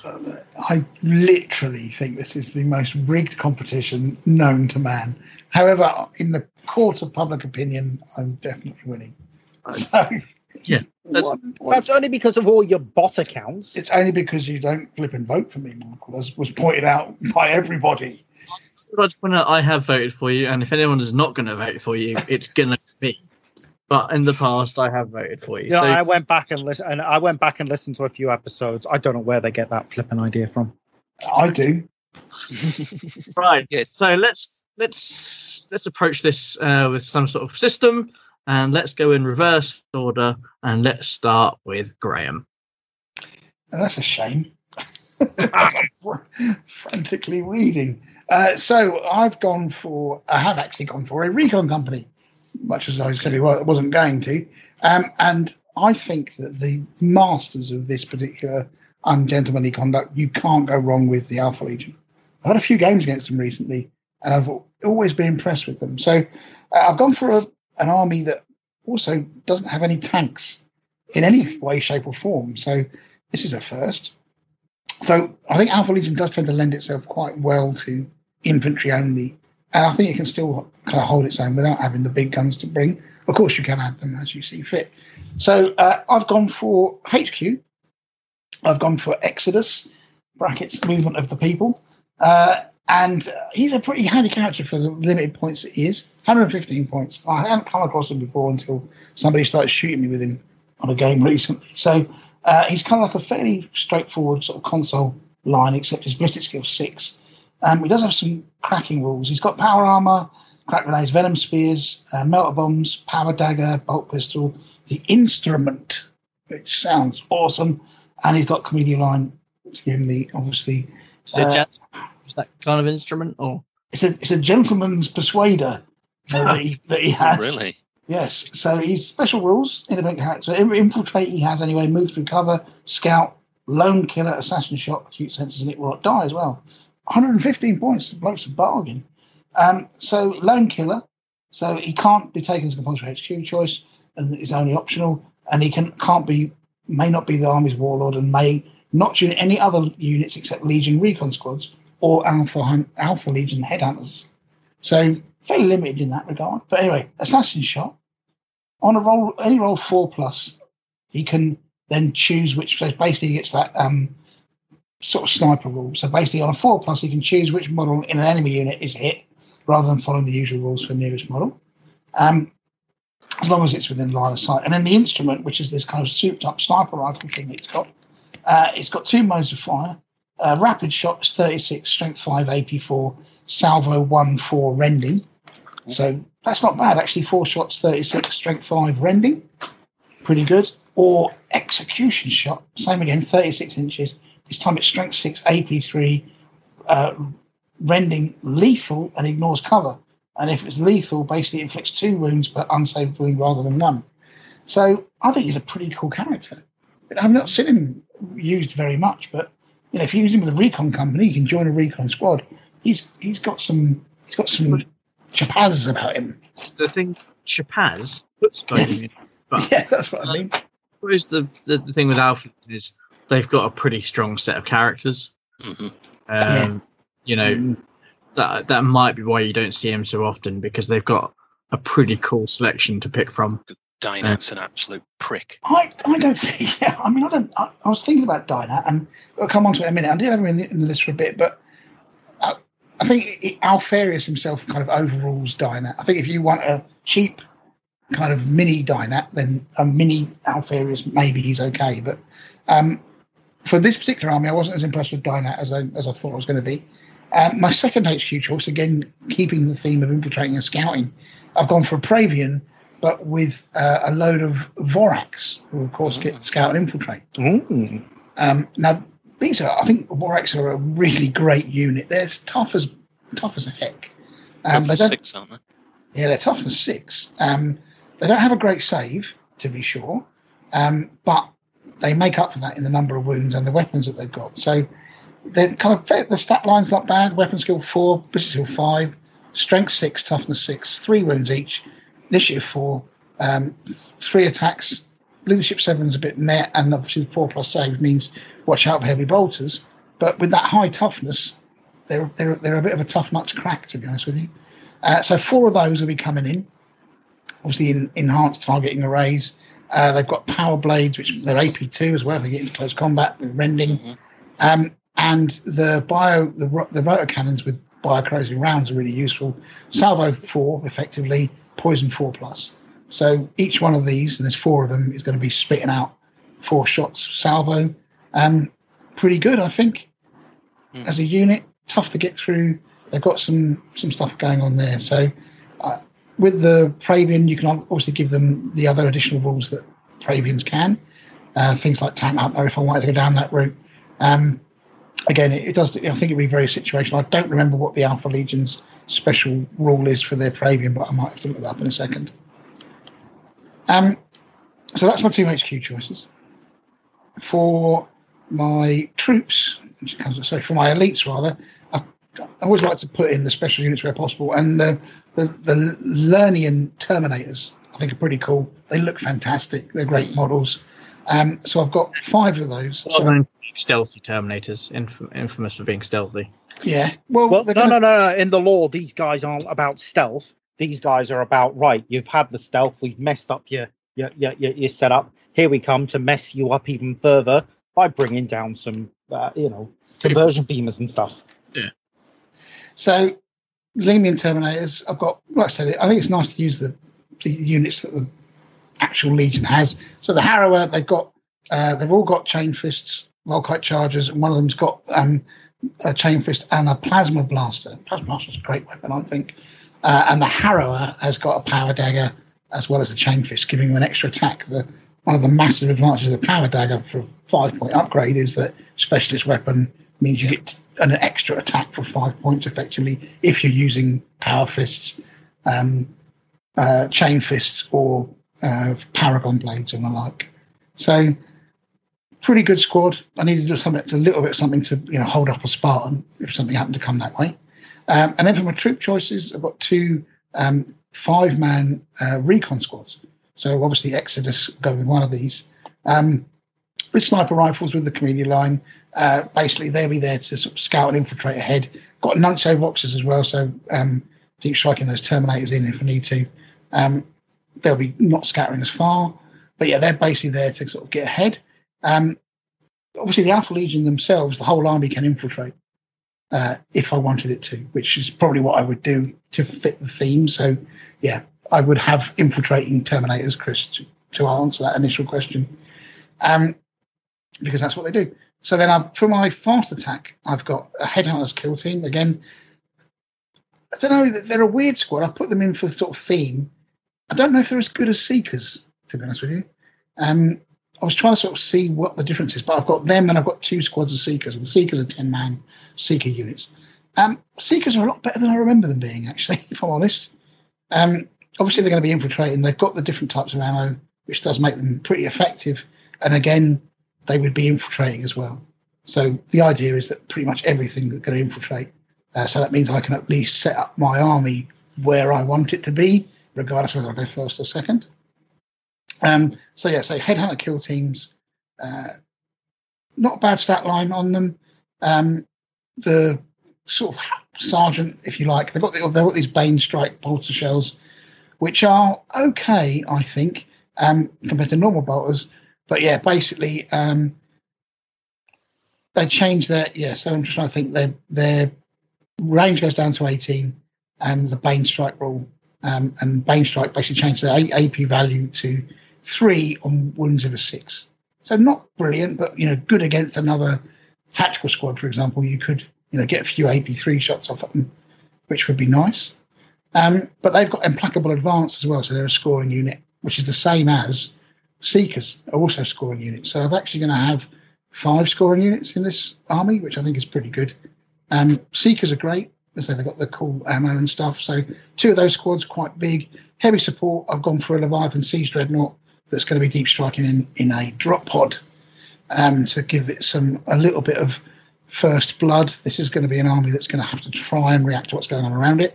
And in um, I've got an Aegis defense line because of course I have, uh, but I've given it comms relay. So for the stuff that is infiltrating, sorry, or is outflanking, at least there's a chance I'm going to get it on the board when I need it to. Uh, I, I wouldn't want to leave that to sort of no chance hotel, particularly for the Vorax squad because that's quite a lot of points synced in there.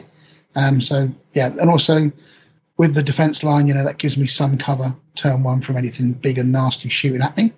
Um, and then my Lord of War is Alpharius himself, uh, who I think is an excellent Primarch, really useful in close combat.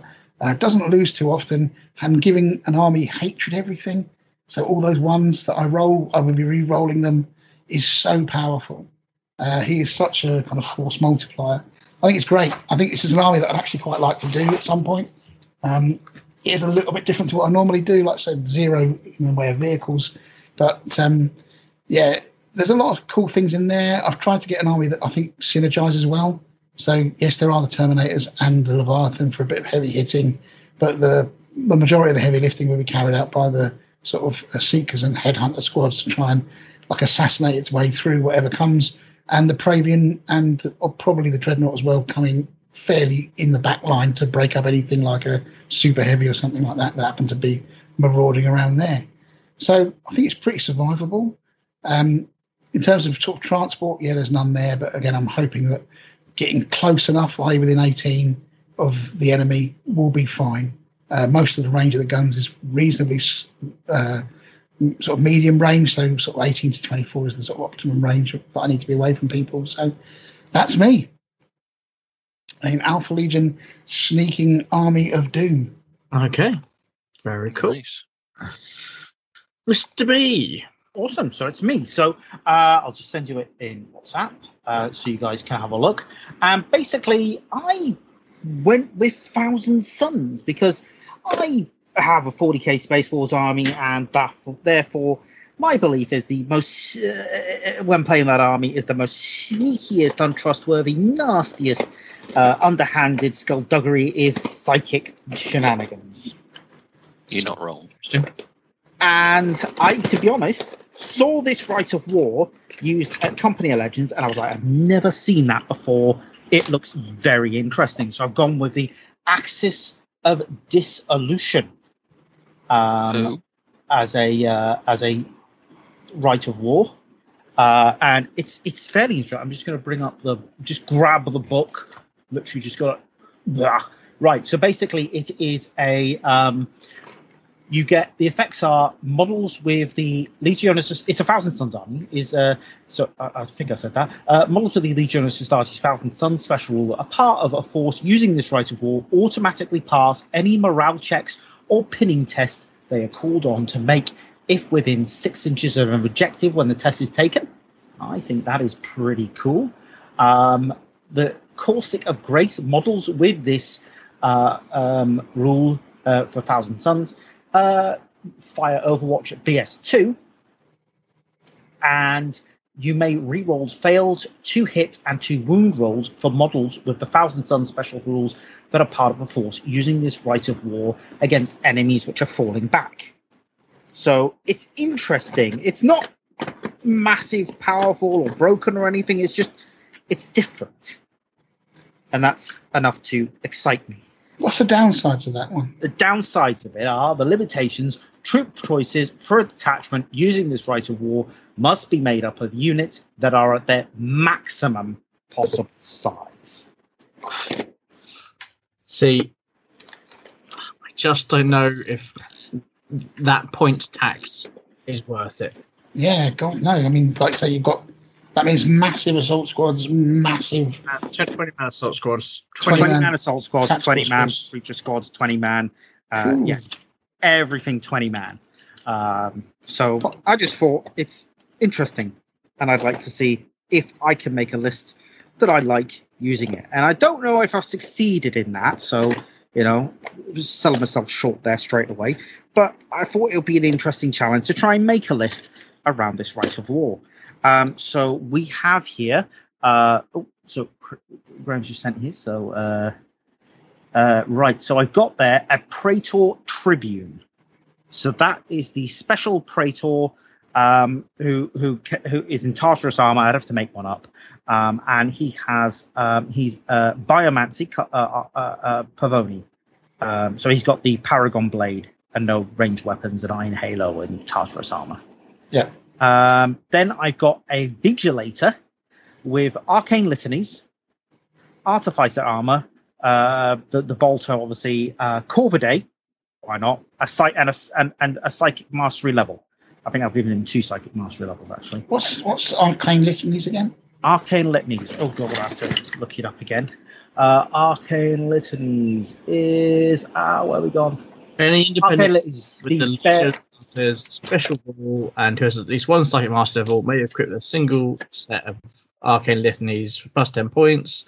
Uh, ignore the first failed perils. That's what it does. Okay. yeah. So if I'm taking, you know, psychic tests, I want to do my best to, you know, not have to die. That, that'd be nice, uh, wouldn't it? And uh, yeah, so arcane litanies. Uh, right, so he's a vigilator. Um, just for that, uh, it- interesting. So then in my um, elite choice, I've gone for a. If I'm going for maximum squad sizes, I thought, well, let's make this a theme, and I've gone for a ten-man squad of Terminators. So, all in Tartarus armor, um, with Raptora. Uh, eight of them have uh, have uh, just a combi bolter and power sword. Uh, two of them have Reaper autocannons, and the sergeant um, just combi bolter and uh, power sword. Just that don't know, Raptora means they've got plus one to their invulnerable save. So they're rocking a three up invulnerable save. Yep, and they're uh, and they they got telekinesis as well, which is could be kind of handy. Um, okay, troops wise, I've gone with a 20 man assault squad. I've given them biomancy, Pavoni. Uh, they've got melter bombs and four power axes. Then the sergeant is rocking a thunder hammer and a plasma pistol. Why a Thunderhammer and not a Power Fist, Mr. B? Um, honestly, I thought it looked cool, but maybe I should have gone power fist. I don't know. I just thought, you know, he's got a big hammer. It'd be cool. I mean, Right. well, rather than I would say probably why not chain fist if you're going to take it Well, on that. He but- can't take a chain Yeah. fist. Can't do Oh, it. can you not? It's not Terminator. So, Assault. He's the assault marine, Graham. he can't. oh, sorry, Oh. my, my bad. So yeah, but It'd be kind of cool if they could take chain but Yeah, yeah, no. yeah, I was no. sort of split between a, a power fist and a thunder hammer, and I thought I don't take thunder hammers very often. Why not? The same. They're more expensive. Thunder Thunderhammer five points more expensive than yes, a. five uh, more expensive. I was more expensive, and yeah, I suppose you get concussive, right?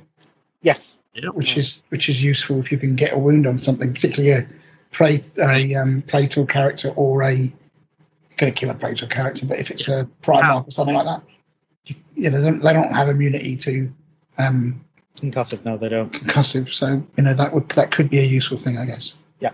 Uh, then I've gone for the recon squad, first recon squad, uh, with Corvidae, uh, so that's divination, melter bombs, a nuncio vox, uh, power armor, ten sniper rifles, well, ten including yeah, ten including sergeant, yeah, um, and artificer armor on the sergeant.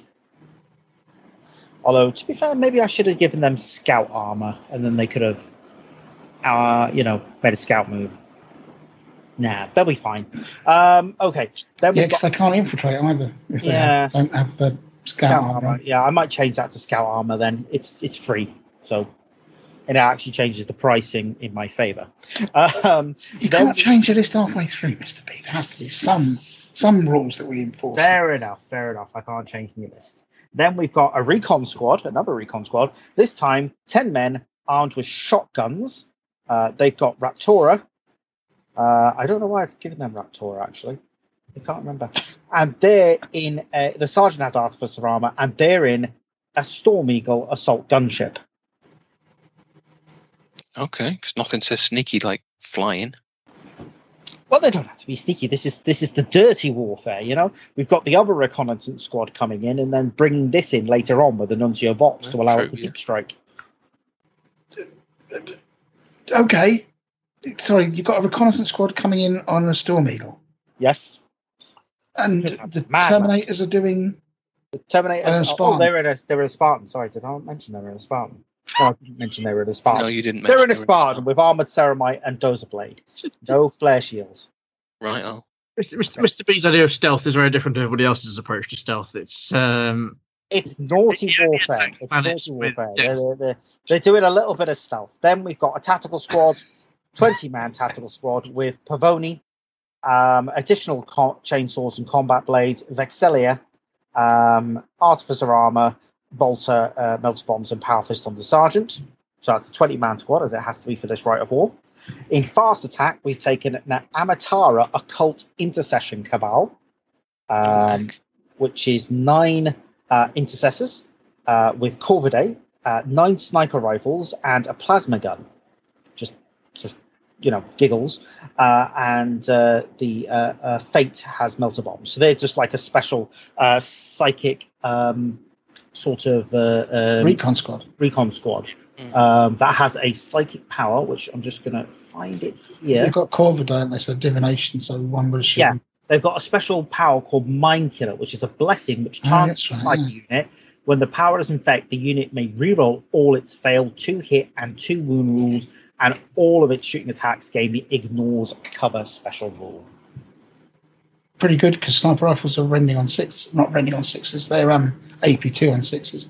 Exactly. So I'm I'm kind of I, I like that. I think these would be cool. So they've got two sniper squads in there, essentially, but one that's uh, super cool. Uh, then we've got in the heavy support.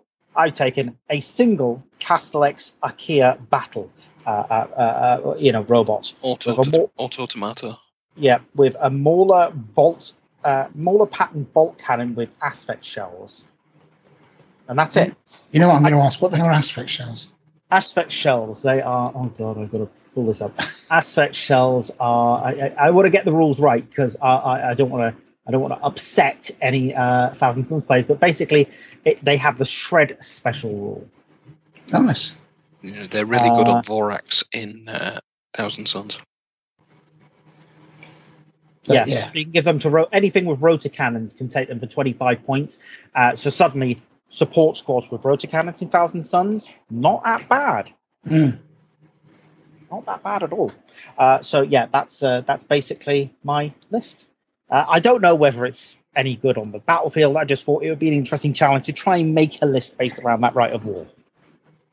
fair It's enough. certainly eclectic. Yeah. Mhm. So the sort of fluff idea behind it was you've got the two, you've got the two squads uh, uh, of recon marines and uh, the tactical squad on the field there, uh, and the uh, I'll, I'll keep the Spartan in reserve this, along with the Storm Eagle, and uh, basically, you know, the the, the Castellax is on there somewhere as well, and eventually, uh, you know, and you know, it's sort of like the sniper squads are there to clear out some people and then the big heavy hitting stuff with the Storm Eagle and the um, and the Spartan will come on later on to, uh, you know. You, you have nothing to manipulate your reserve rolls. No, I do not, which is going to be an absolute downfall. Okay, fair enough. It, it was more of an thought experiment than a. Than a I, I knew I, I'm not good at recon lists, and I thought I would try try to make it I, I can, yeah, I can see where you were thinking of coming from, at least. Okay, who's next?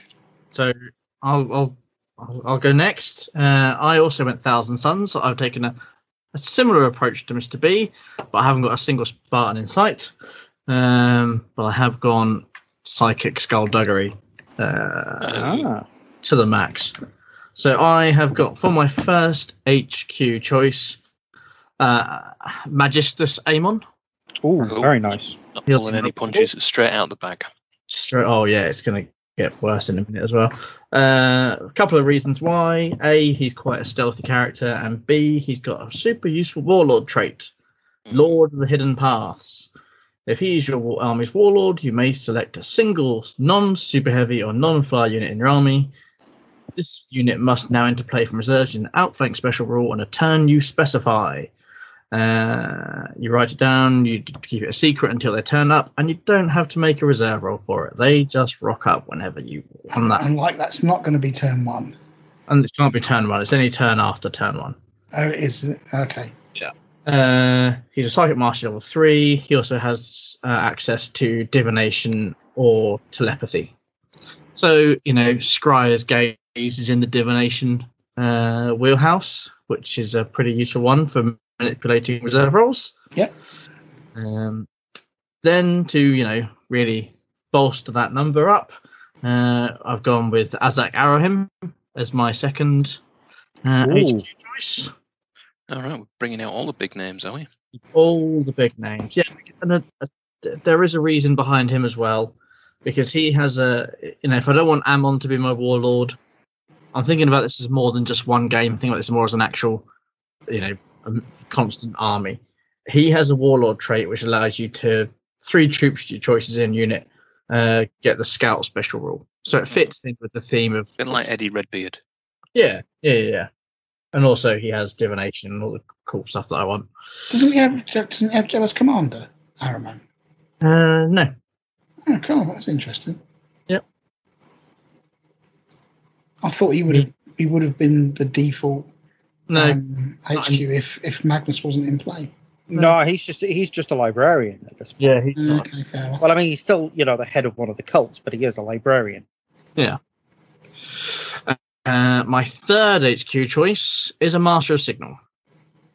Hmm. Just a plain old Master of Signal with a Psychic Mastery level and a Refractor Field. Oh, and Artificer Armor. So not plain then. Well, he's, he's relatively plain. He's just there to do one thing. And, that's- okay. and also to b- bolster up my psychic points so when I want to, you know, do some psychic shenanigans. Nice. Uh, I then have a seven man, uh, six man, seven man. Sorry, bear with me one second. Six man Sekhmet Terminator squad. Uh, all with chain fists, and they have got the uh, kine shield because, but they're all in Tartaros armor Right. Yeah. So you're and running, but So- you've got a four plus. running by a four plus. Yeah, exactly. or outflanking with the four plus, which would be why uh, what I'd be wanting to do with them. Uh, that's what I've got in the elites choices. My troops choices. Uh, I have got two uh, recon squads, all with sniper rifles, and they are just six man squads. The uh, they have the Corvidae, uh, the divination one, so I'm re-rolling ones to misses.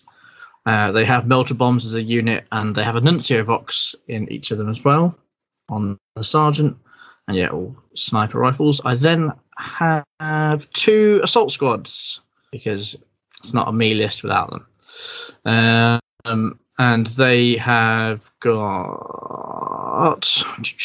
Bear with me one second. So they've all got melter bombs. The sergeant has a power fist, and there's one plasma pistol in the unit and they are the um, Pavoni um, psychic school, which means they have quick blood, so that gives them plus one to uh, its run and its sweeping advanced distances. Nice. So that's that their their job is, and obviously because they're in jump infantry, they can deep strike. And the Nuncio Voxes on the reconnaissance squads will mean that I can put them, you know, where I want them pretty much. If that makes sense. Yep. Uh, I've then got two uh, Ammitara occult intercessors, same as Mr. B, but the eight as opposed to nine. They've all got sniper rifles. Uh, I didn't give them the divination uh, powers because they already get the rerolls from their psychic power. Mhm. So I gave them the Raptora to give them a five up, a six up invulnerable save, Oh, wow. Just- okay. just to make them a bit more survivable because there's no Yeah, that point makes sense. the rolls the same roll twice. No, I agree. Isn't is there? Do you have to take one with the Thousand Sons? Yes. Yeah. All right. Because I was going to say they'd probably be on fours anyway for the. You would probably bang them in cover, wouldn't you? But yeah. Yeah, but th- they wouldn't get an invulnerable. You know, Mm, if something ignores cover, yeah, for sure. then they've got to save at least if it's Yep. horrible, like a Flame or something. Mm. exactly. Um, I then have as my heavy support choices uh, to, to, to do one artillery tank squadron of two Medusas and a Basilisk. And What the? Whoa, whoa, whoa! Yeah. Yeah. And you you had a go at me for using a flipping Marauder bomber, saying, "Well, that's not very terrifying." And what you're saying now is that Medusas and artillery is stealth. No, because the way I'm the way I'm picturing it is just for some justification. They're quite ungentlemanly. You know, quite ungentlemanly, and the recon squads are there to pick out the targets for them. That's what they're there to do because you draw a line of sight from the recon squad because it's got a nuncio vox, and I've Absolutely. got four just- boxes on the table. okay. If you're happy, I'm I love absolutely the last bit because I've got an Aegis defense line with a comms relay Uh, that's that's perfectly fine and very sensible. Because that's what the tanks are going to hide behind.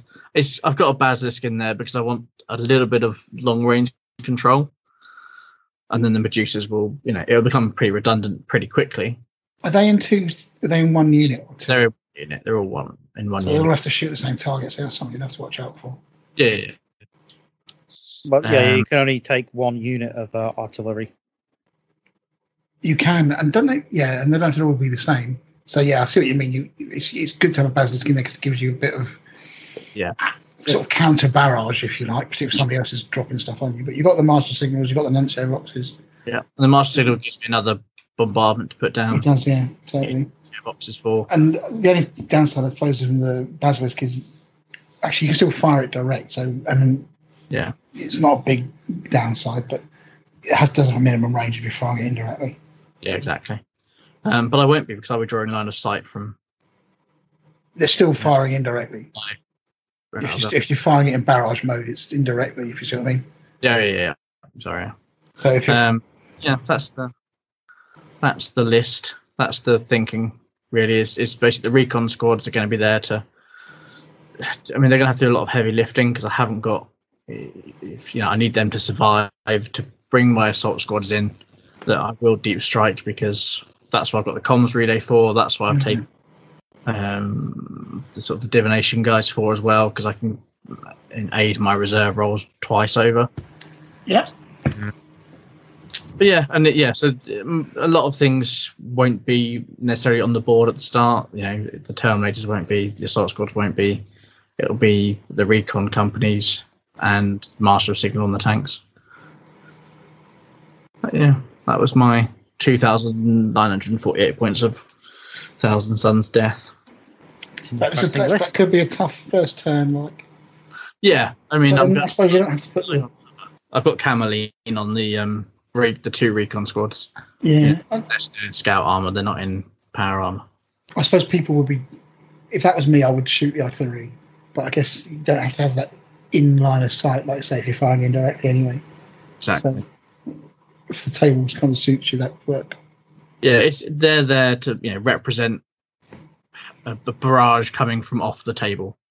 Okay. That's, that's what they're there to represent. Is that you know combined arms sort of thing. Nice. But yeah, it's it's a lot of psychic mastery levels as well, so I can you know hopefully get a few of those level two powers off, um, and use the actual uh, intercessor's power because it's mastery level. I think it's psychic power two. Two, yeah. Yeah, so it's it's, it's not a cheap one, um, but I've got enough points Yeah. running around to, you know, Press, prescience the same too, anyway. So, like I said, it, wouldn't. Arrogant thingy is mastery level seven between the, just the two of them. So Yeah, yeah, nice. yeah, but that's my list. Cool. Nice. Very nice. Okay, so that just leaves Rob. So leader of the So, I've just posted mine in the chat. So I've taken a slightly different tack. I've gone sacrificial offering, Ooh. rite of war, which Mm. gives everything that isn't in the sacrificial offering outflank. Outflank. Yeah. So I've gone Emperor's Children just for vibe rather than special rules. No pun intended. Um, so I'll start with the actual allied sacrificial detachment, and that is militia, obviously because it has to be. I've gone for a rogue psyker with the alpha level upgrade for a little bit of psychic shenanigans. Um, in my head, it's like he's mind controlling people. Right. Uh, so the people he's controlling, there are 50 inducted levy. And there is a 10 man militia grenadier squad, both just as they come, straight in. Uh, just bodies. Yeah. That's Ah. basically what they are. One's wearing paper and the other one's wearing pajamas. Yeah. Yeah, basically. Then there's a Imperius, Imperialis militia recon squad Yep. as well, with las rifles and a demo charge. Mhm. These will not be behind the Aegis defense line that the rest of them are. Uh, they will be out doing something. Yes, because you have to have a fortification for this to work. Yes, you do. And that Aegis defense line has a comms relay. Glad that message is getting through. Yeah, there we go. It's got a comms relay and it's got 61 guys stood behind it, so there's plenty of people to man the comms relay. Yeah. Uh, so coming in on the outflank for the Emperor's Children, we have a Praetor with a Paragon Blade, Iron Halo, digital lasers, and melter bombs on a scimitar jet bike. Hmm. Second HQ, we have a Praevian. Um, I thought I'd bring some uh, robotic friends with me as well, like uh, like you did, Graham. I've Mm. got uh, it's a Praevian with Artificer armor and refractor field, and he's coming on with two Castellax with dark fire cannons and power blades, Interesting. so they can take stuff out either way. Um, you know. Uh, then in troops, here's where things start repeating. I'm not sorry. Uh, we've got three Legion tactical squads with melter bombs on the sergeant and power fists on the sergeant. That's it. Would you do that? I mean, uh, this is an, a bit of an age-old debate. I don't generally tend to double that up. So basically, I might take a power weapon and a melter bomb, but I wouldn't take a power fist and a melter bomb, just because the power fist, uh, barring armor 14, is fairly effective against vehicles. Yeah, but it's armor 14. You got to think about in it. If you've got nothing else, if you've got nothing else to do with it, then yeah, fair enough. It's it's nice to be able to punt somebody and insta jib somebody if your sergeant survives, but it's also nice to blow off a land raider or a Spartan with a lucky. Yeah, I mean you are you are looking for a lucky one because it's only ever one Yeah. melt, isn't it? It is one Yeah. melter bomb attack, and It's just one, Yeah, but it's better than not being able to do anything. yeah, I mean, yeah, you could I, I glance on agree a with that one. I I'd rather have I'd rather have for five points something that can do something than not than Yeah, need so it and the, not the have it. Got It's only five bombs points. well. It's not exactly like it's uh, breaking the bank. Well, you, you say that 15 points over three squads, you see it tots up. But yeah, Yeah. so I, I don't tend to do it. I'm not saying it's a bad thing. I just don't tend to do it. Uh, so then we've got two five-man Legion recon squads. They've got recon armor, cameleoline, and they've all got melter bombs. Okay. Uh, so in my head, they're kind of meeting up with the um, militia recon unit and kind of going right. Hang on, are we? You know, Mhm. Are they? Are we ready to come on? Right. Okay. Yeah. And then radioing back. And then the Praetor turns up with his mates. bolt, bolt. Uh, bolters. sorry. The recon squad armed with bolters. Yeah, just bolters. Yeah. Just bolters. So um, moving into fast attack, got no elite. Uh, moving into fast attack, we've got a nine strong jet bike sky hunter unit Ooh. with three multi melters, and they've all got melter bombs. So they go with the Praetor. So you've got ten jet bikes with multi melters and melter bombs, and a Praetor in there if anybody wants to pick a fight. Yep. Uh, there are two Legion javelin attack speeders, squadron of two, both with twin link las cannons and both with multi melters. Yep. And then in heavy support, we have a Land Raider battle squadron with three Land Raider Phobos, each with armored ceramite and each with dozer blades. And funnily enough, they'll all have a tactical squad in. Sounds vaguely familiar. Using Spartans and Grey Hunters. But yes, th- that's tough. Um, interesting, interesting choices. So how would this work then? Basically, you line the defence line, you put a Line the defense line up, you put all your bods behind it, and they kind of go, Hello, come and get us. Come and get us. There's loads of us. And, you know, your enemy comes howling in, going, Aha, easy kill, brilliant. And then the uh, jet bikes and everything come come sweeping in from the side. The um, sneak the recon marines are scoring, so they're just going to sit in some terrain and hope you don't notice them. Um, and score something. The Castellax can either come right in, um, you know, come right in and start wading in with the power blades, or they can uh, take a more distanced role and pick things off with the dark fire cannons. So, yeah, then the the tactical squads, uh, you know, they can jump out, Fury of the Legion. Not the time they jump out, but yes, they, Yeah, they can but, you know, they eventually can- of the Legion. you know they can yeah they can jump out they can score you know they can jump out and but you know sort of hide behind their land raider and then run Yeah. off somewhere Interesting. Okay, well, some different um, variations on the theme there. So, without further ado, then I guess uh, most fun to play with slash against theme, all of that malarkey. Hmm. Uh, okay, so obviously we deal with fun to play against first. Um, you know what? I actually quite liked Graham's this time. The Alpha Who are you and Legion, what have you done with michael bottrell the Alpha Legion, lots of sneaky stuff. It actually it would be quite fun. I, I I- I've often thought, oh, Alpha Legion might be a nice army to try. Um, And you know what? It's it's just it's just that uh, uh, you know using um, Exodite. You know, it's a bit different. They are pretty. They're super versatile. I mean, the, their kind of Legion trait, if you like, I think is one of the best. Yeah, you know, they they're can basically choose beautiful scout or yeah, or infiltrate to sort of suit whatever happens to be in front of them. Yeah, it just it just sounded the most interesting. It's a pretty tough There go then point for point for mr mills senior Is, is that everyone agreeing then? well you can't vote for your own Yeah. Exactly. So I take it, great. Uh, uh, you're, you're voting vote for for it. Michael or Rob. Uh, Or if I don't want to vote for Graham, so I've got options. Uh, don't stop, you know, assigning my, my votes for me. So so where's Much. Rob Uh, voting then? Uh, let's have a look. I i think playing with Hmm. I think I still have to go Graham. I think because I think the I think second would be Chris's, but I think with that much potential psychic psychic, I'm sorry, I went a bit Yeah. Connery there. That much potential psychic in Buggerans, it's just going to be difficult to bookkeep potentially.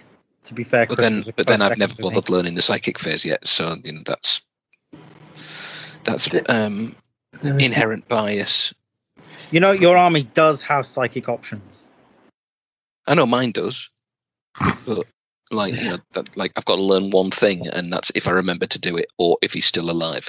get in Spartan, jump out of Spartan, smash. It's easy. There's nothing I- psychic about that. I would have gone with Rob's actually because it's a, it's a, it's it's quite a risky army actually because that first that first round would be squeaky bum time for me. if I was Oh yeah, yeah. because you've got those inducted Levi and all the rest of it. I mean, they'll leg it. Now, fair enough, they're a big old squad, right? So you're gonna have to try and blow 25% of them away.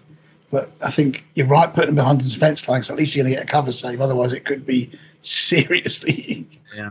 You know, you could get 15 of them on on their toes without too much bother. Um. So yeah, you could thin them down. I don't think you could get you off in turn one though, mate. To be fair, I think there's just too much to Mm. do that with. That's why I put the levy in there, just for just for Yeah. like, you know. I mean, you could probably get rid of. It depends how much shooting you had, but the only other thing that that may, but I think it would be fun. It would be an interesting thing, and then let's say using the comms relay to make sure that you're going to get that reserve roll is going to be absolutely cri- critical to that, and so that could be quite good fun um, to deal with all of that. I mean, but the problem is you're doing three flipping land raiders, which is I know they're not Spartans, they're still flipping hard graft to get through, particularly if they're coming on the side right in the back line. So Thing, the thing with them is though, they've only got ten man tax squads in them. they have that's true. Ten man tax squads are not the most survivable units in the game. No, agreed. I suppose it's just that you know they are. You know, Visually, they're going to look intimidating, but Yeah, actually, when you start trying to take them out, you'd be like, "Oh, actually, yeah, the, this isn't three Spartans; it's three Land Raiders, which is a big, big difference." with 130. I mean, the guys, the the sergeants have got power fists, so and they are they're they're the assault vehicle version, aren't they? The Land Yeah. Raiders, so they they can jump out and charge at the same time. So it could be a, a hindrance, I think, um, particularly if you weren't expecting stuff to come at you like that. Um, but then I suppose they'd still have to roll for the side, so there's a chance they may not come where they need to go, and you could Yeah. potentially sort of castle up in a corner and just hope for the best. But yeah, I think it would be quite interesting. Um, I think Christmas would be is a tough list to be honest with you, and I think that would probably not quite as much fun as the others. Um, Michael's is all over the gaff. It's really really hard to kind of put put put something around it that makes any sense. It, It's it's got a lot of good ideas. yeah, they've just been thrown all of them at the same time. Yeah, I, I, I admit I wasn't expecting with you well on this. Um, I mean, it's a, it is eclectic. It's definitely the most eclectic list I've ever seen. Um, you know, I've never seen. take a lot. I think it would take an awful lot of sh- workshopping to get that into a, a trim list, if that makes sense. I wouldn't take that Axis of Dissolution though. I Yeah, don't. mean- I don't think that po- the points tax on those. Yeah, taking stuff in full size is is Yeah, I mean, the, unless you're taking small squads or something, you know, like you can take recon squad. I mean, you can't. There has to be ten man. I'm trying to think of the small. The no, even. So is that the maximum size? That you have to take? Maximum size. The, the, you have to have two 20 man squads. Jeepers. Can't get around that because the only compulsory shoot choices for Yeah. that list are Oh, 20 tactical man, marines. are tactical marines or Or um, assault. breaches or assaults. It's a heavy old tax to play on that. I mean, the weirdest thing that you've done there, which is the strangest combo that in my entire life I've ever seen, which has got to be a reconnaissance squad in the Storm Eagle. mhm. I've, I've never, know what? There was it a- there never was a- there crossed was my a- mind to do that. there was a there was this um, idea that uh, wouldn't it be cool if all the if, if, if ten uh, if ten recon marines came storming out of a storm eagle with shotguns blazing. That I does think good. we're taking ten seekers. It definitely it's it, it's definitely a more cinematic moment in my mind if that makes any sense rather than an actual gameplay moment. I think I think Chris is right. I think you'd have been better off using Seekers or something like that because the recon marines that I think about is that the you know exactly that they're not even to maybe engage enemy but to sort of scout them out rather than sort of more colonial marine esque jump out of the you know transport and start you know laying waste. So, but yeah, I totally get where you're coming from. yeah, no, I just I just was like they can take shotguns. Ooh, wouldn't it be really cool if if if you know if all these guys jumped out this storm eagle and started Yeah, Space Marine shotguns aren't bad, are they? They're strength yeah, four, start, two. started using shotguns to uh, to, Yeah. to soften up the, the, the, the enemy, and I thought well, that, that does actually sound quite cool. As I said, uh, this list is more can I do? Can I put it together? It, it's it's been a couple of weeks I've been thinking on it, and I'm, you know me, I'm not exactly a um a, a tactical genius here, and uh, a lot of it was that sounds really like it would be really cool. Your head over heart, your heart over head. Sorry, that's yeah, it would be it would be actually weirdly enough one of these lists that would be very difficult to play against because you're like, what is what's going on here? I can't even put my finger on what this list is trying to do. Well, Um, and I think maybe that might be a very interesting tactic in itself to completely throw people who'll be used to, you know, this unit goes in this transport, this unit goes in this transport. If you get these, they're probably going to do that. Recon squad can take a Storm Eagle as a transport. They transport, can, yeah, totally. Mhm. so you know, It's not just you who thinks that way, then, clearly. so you know, uh, I can't, s- I can't see the Bolter guys being any good. It's just a, uh, uh, you know, it's a weird one. Could the Bolter guy, could the Bolter Recon squad do the same job? I think Storm. I think I think you're right with um, if you're going to do it, you might as well go shotguns and go loud. Yeah, I Um, just thought, you know, just dump, dump, dump, dump ten Marines on the on the table, bang, shotgun to the face. I, I just, it just sounds cool. Yeah, yeah. I'm Yeah. kind of torn. I'm torn between you and uh, you and Rob there. Sheer What's- craziness. What's Rob going? It's, it's fun to play with. And, yeah, yeah, and like against. with, and, with against. Yeah, it's, it's, it's a combined thing, isn't it? So Yeah, with Yeah. and against. I, th- I think I've got to go with Graham. I think I've got to go with the Alpha Legion. Fair enough. I think I, I, I, like, I think Michael's would be too eclectic to, to sort of really get a grip on without trimming it down. Mhm. And uh, yeah, Okay. yeah, I mean, Gray gets my vote. You know, it's I- like Rob's, but it doesn't tick the boxes for me. Um, there's no deep strike. There's no deep striking assault squads. it's not even that. It's not even that. I just, I, I'm not a big fan. You know, I just it doesn't.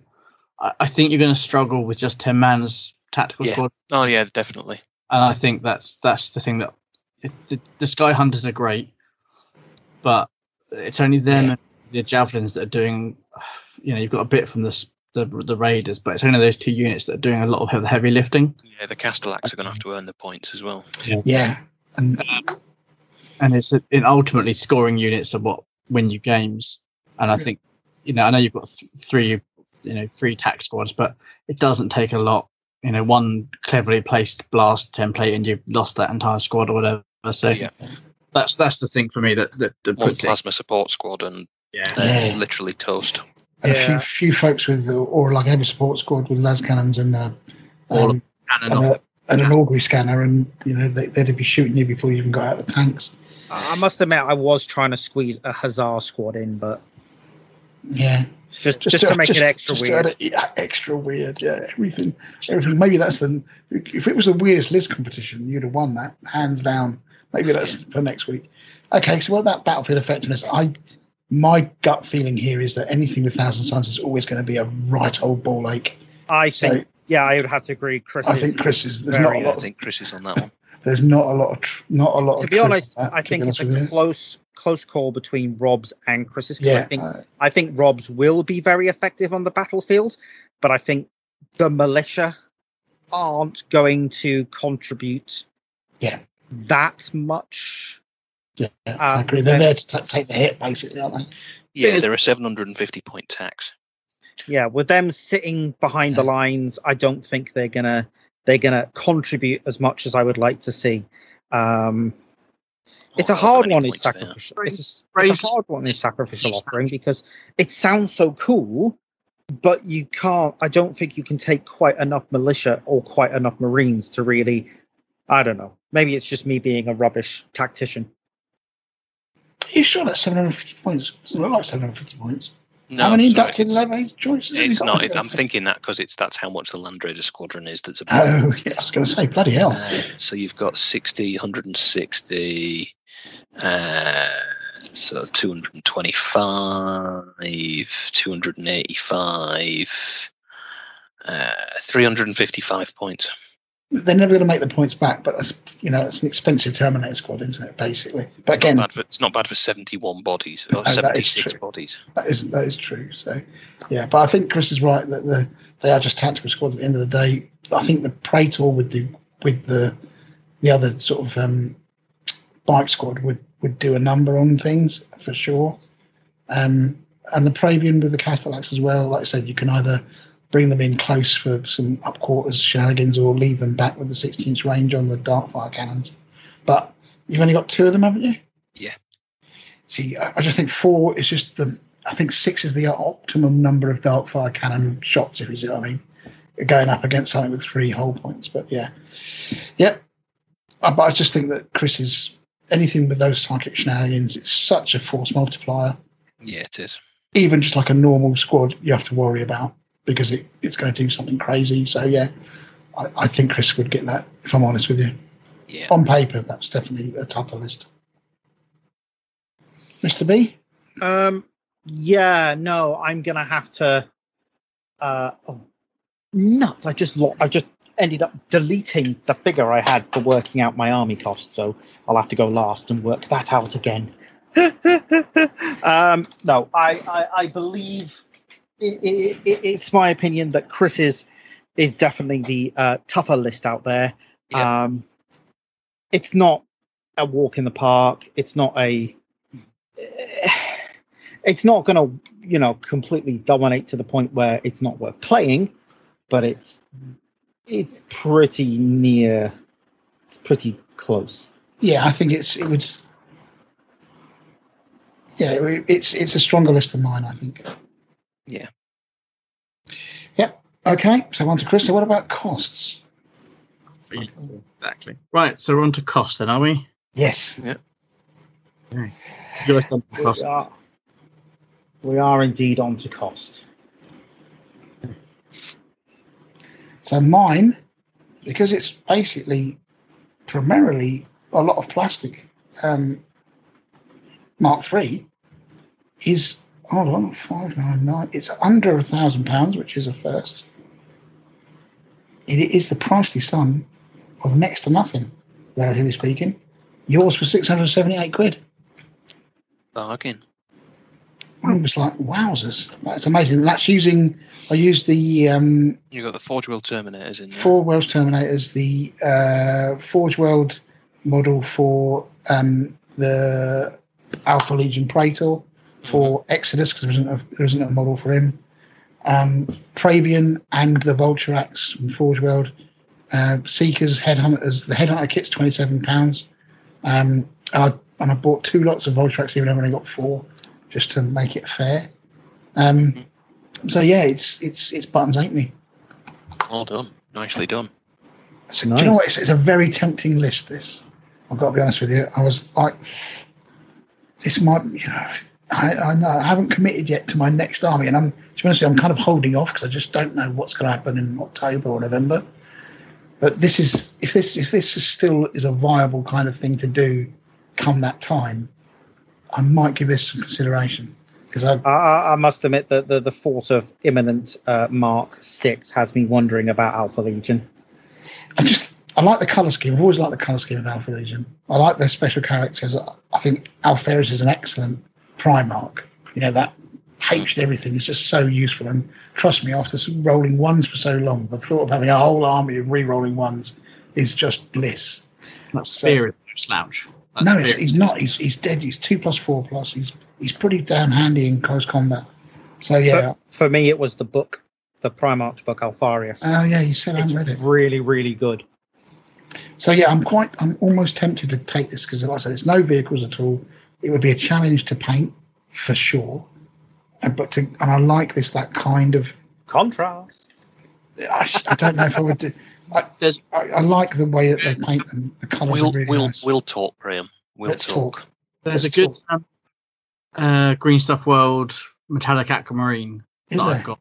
The one that I had I did the um, ships with.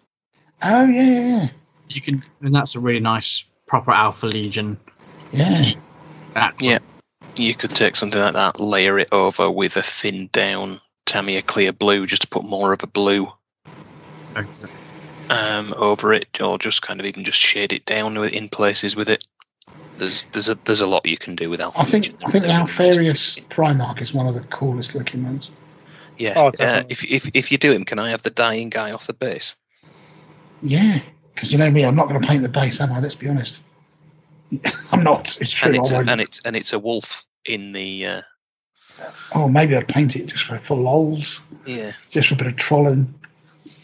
But anyway, so anyway, Alpha Legion, very tempted by, but uh, they're relative for, for what the normal sort of armies that we have, which is usually plus a thousand pounds to that, seems almost doable. Mhm. Yep. Okay, so what about you then, Graham? Not Graham, Rob. Oh, actually, just one more thing. Actually, Seekers didn't know they had unpickable advance, so they have gone up in my estimation of usefulness as well after this. Yeah, I did think about taking some in my uh, army, but I wanted to go for that um, psycho nonsense. Yeah. Stuff. Cool. Successors as opposed to the seekers. Yeah, makes But it was- It was a coin toss. Cool.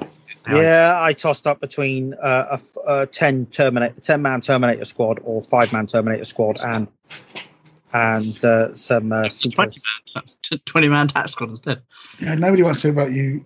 No, I'm not going to say it because No, Graham, we're a family show. We're a family show. a certain image came to mind about you and a 10 man Terminator squad, and I'm just saying no more. Jake's it's gonna make, it's going to make me laugh. and Rob, you're not helping. It was. So uh, is it me? Yes. It isn't. You're looking for. Uh, she's looking Oh, for it's been, everything. ages, it's been ages blind. since Michael's done one of those classic Michael themes there. Yeah, there we go. You- you- Um, so I managed to cost myself about a, about 170 pounds more than I needed to, because I went for uh, resin recon marines from Forge World rather than just plastics and green stuffing some capes. Um, I went for resin Mark IIB Land Raiders um, rather than plastics. Oligarch. Yeah. Oh. Um, on big balls on this one. He's Yeah, no, he's gone. Yeah, so I've got things like I've gone for the Necromunda floating kind of um, floating dude for the Psyker. Oh yeah. Uh, I think he's called Ortram 88, the Psyhound, but he, he looks like somebody chopped Baron Harkonnen's legs off, basically. Is he the the one that's basically a potato? Yeah, he's a floating potato.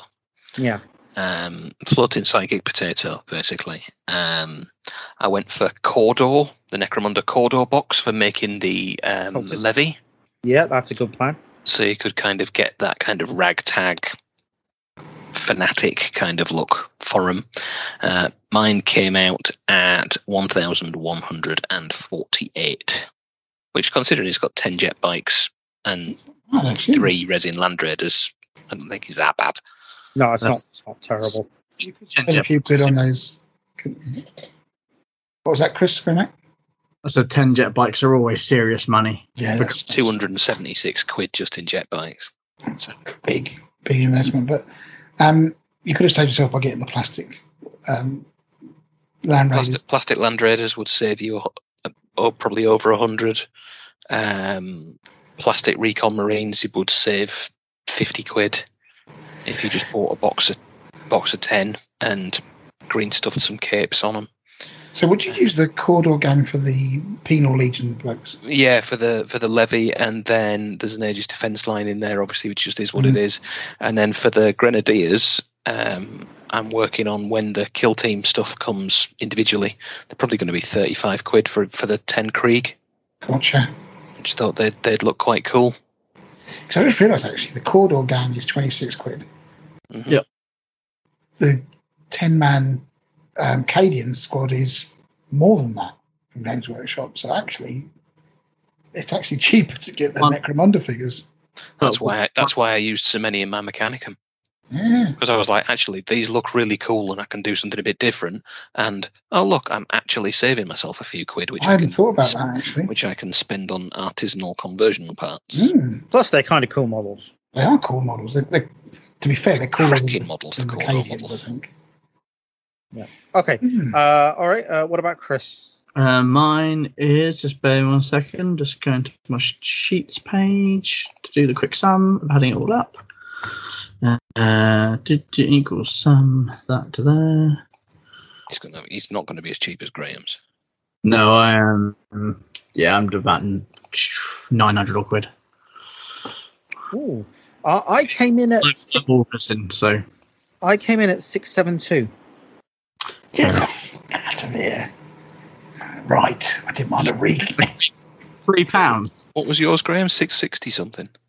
Hold on. No, I've got it Uh, written here. No, Six it's- seven eight. Yours. Yeah. What was Ooh, what was five pound in it. Uh, six seven two. Oh, Stuart's inquiry. Um, okay, I'll tell you what's on my shopping list. Yeah. Um, I've got. Let's get it up here. Where's the mm, thing on We've there? never had this Alright. before, ladies and gentlemen. Yeah, I've this is a brand- got 130 pounds at Games Workshop, so that is two uh, boxes of Tartaros Terminators and two boxes of, of Mark IV Space Marines to make Hang up on a a 10 second. man squad. Could you buy those cheaper from Element or at the Outpost? I've priced all mine on Games Workshop. As Yes, did I. but Graham has priced it on Games Workshop, so maybe Oh. we should have a rule about where we buy our. I think that's exactly right. We should do that. Um, okay. Uh, from Forge World, it's five hundred and sixteen pounds plus twenty six because one thing is out of stock.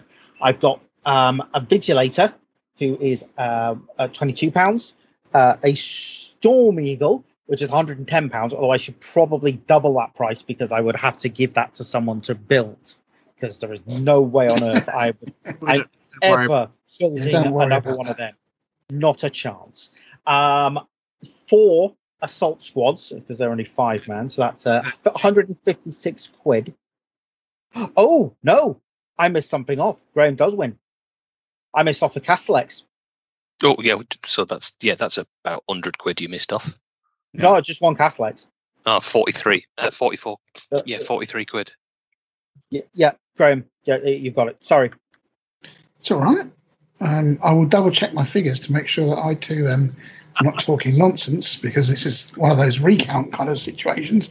Once again, uh, Yeah, I also art, I also art had imitating life. 26 pounds for uh, an Imperial Fist um, Praetor to convert up because uh, they don't do another single Tartaros figure to, to make my um, my uh, Legion Praetor Tribune. And You can't buy him anymore. You can't get them anymore, can you? Now? Yeah, and he and he I think he'd be an interesting model to convert up uh, for for the Thousand Sons. Got ya. Um, but yes, no. If I get the Castellax on there, um, like Traitor Legion, uh, Thousand Sons, and then six recon squads to make two 10 man and a and a um, Thirty-eight quid a piece, aren't they? yeah, uh, That, that and scuppered me and all. It was like,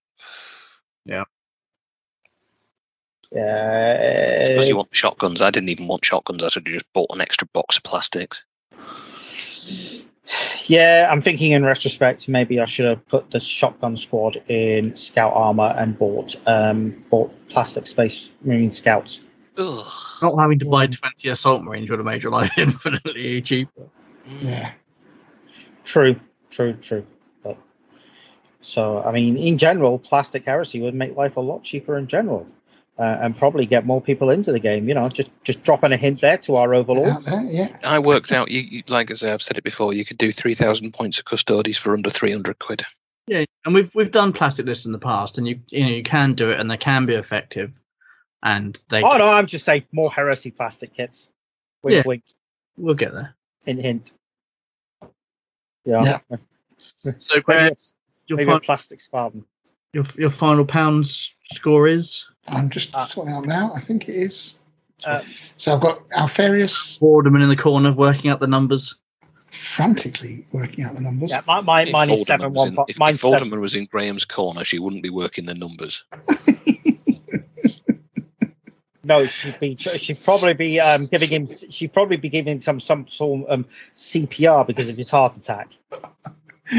Oh, that's true. It is uh, so true. So true. Uh, so Alpharius is seventy nine pound. Yep. Uh, the headhunter kits are twenty seven pounds. I need No. two of those. Have you got the is that come does that come with the Marines or have you got No, no, no. That's just the kit. yeah? Because I think Uh, that's one's a, a, an upgrade kit, isn't It it? is an upgrade kit for sure. So then I need uh, two lots of seekers, which is the the two uh, plastic marines, and the headhunters, which is the plastic marines as well. So that's 90 quid. Yep. Uh, then let me just have a look at 63 pounds for the Terminators. Uh, 22 pounds for the um, Praetor figure that I'm going to use. Uh. Oh, I'm doing the numbers, so you shout them out and we'll. Yeah. So the Vorax would be 104, even though I'm only using four of them. Yep. Uh, um, what else am I missing? Let me just check the list. So the Praevian, we've got, oh, the Praevian is £22 as well. Terminators, oh, recon squads. So two recon squads from uh, Forge World. 38 apiece. 38 apiece, yep. Oh, and then a Leviathan Siege Dreadnought And a drop pod. and a drop pod. The drop pods are quite cheap, actually, 68 quid on those. Oh, is it the, the. Yeah. Yeah, uh-huh. plastic drop pods are cheap as chips. No, no, no, because it's got to be the dreadnought drop. dre- the Dreadnought drop pod. Oh, right, cheaper Dreadnought thought drop it was going to be. So the Leviathan is 50 plus 28, 78. So, Drop pod, Dreadnought drop pod is 68 pounds. £682, I make that. Plus an Aegis f- fence line, was there? Oh, there was, yeah, yeah, yeah. So that would put it So to seven, seven pounds. Seven hundred and seven pounds. Well, I'm at seven fifteen. Oh, wow. There you go. Everybody's massively excited about the fact we've just done accountancy on the air. Man adds up with calculator. Yes, On- men on- frantically try and find five pounds saving somewhere. So, have I actually got for the first time ever in the history One of the show? I've Yep. I've, You were on cost. you- I've won the cost.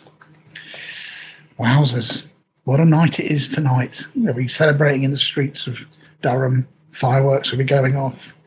You know, it's going to be it's going to be a party to the weekend. Those will be broken. Dancing in the streets of Mills. That's right. anyway, well, that was an interesting challenge after all. Um, so that will change the scores. Me and Rob will be level on five apiece. Uh, Michael and Graham will be level on three apiece. Oh, there we go. All to play for.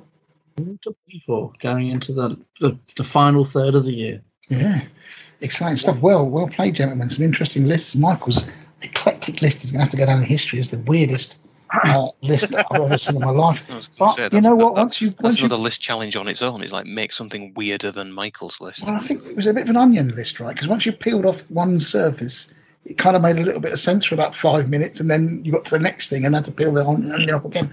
Eventually, at the very centre of the, the kind of onion, there was a grain of sense. So thank you for that, Michael. That was interesting. Yep. Fair enough. Okay, shall we uh, head into the close? Let's do that.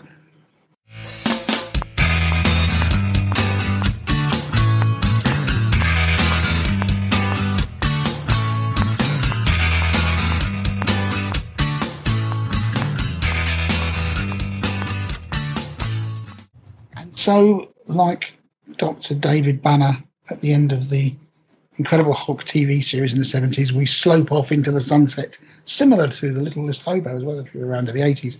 And with sadness, we bid you farewell. However, hope you enjoyed the show. Uh, please do leave us some reviews on iTunes uh, or follow us on Facebook or Twitter or Instagram uh, and the YouTube as well. Uh, all the links to all our various social media presences uh, are in the show notes. Um, if you could give our um, page a like, uh, because you know nothing makes me happier than seeing a, a, a nice like. Somebody has liked Edge of Empire. Gives me a warm feeling inside every every time that happens. Um, if you want to get in touch with us about anything that we've talked about tonight, uh, or any ideas that you have for future episodes, something you'd like us to cover, uh, something of interest that you think we should be looking at, then please get in contact with us. Either uh, you can either post on our Facebook, uh, or you can send us a message, uh, direct message from there, uh, or um, you can email us if you want at the rush at edgeofempire.co.uk, and uh, we'll get that. Um, if you want to help the show out, if you've enjoyed the show and think it's worth supporting, Um, we ha- do have an affiliate link with Audible, so you can sign up and get uh, Horus Heresy audio audiobooks through them with a month's free trial, and that's uh, only seven pounds ninety nine after that. Um, and all the Black Library books are available for your listening pleasure. Um, you can also, if you want to be a bit more direct, uh, go to our Patreon uh, and you know maybe give us a just drop us a tip. You know, if you think this has been worth a cup of coffee, then um, you know that you would buy from a high street retailer, then please do. It just keeps the lights on, uh, keeps the wolf from the door, or at least from Michael's door because he pays the hosting fees. Um, so that would be lovely if you could do that. Uh, if you think we're worth your sponsorship. Um, you can also help us out through going by the advert on our website to purchase your wargaming toys through the fine folks at Element Games. Um, we also individually have crystal codes, which means that if you put your uh, one of our numbers in, you get double codes yourself, double well, double crystals yourself. I think. Yeah. Yep. Normal crystals, so we can buy more lovely scenery as we've talked about tonight. So uh, Chris's is CHR two two one one, and mine is GRA two seven nine four. Uh, Mr. B is MIC four forty, and Rob's is Rob eight. Sorry, Rob six seven six. ROB six seven six. Um, and finally, we've also got an affiliate link with the Outpost as well. So another great little FLGS that's based in Sheffield.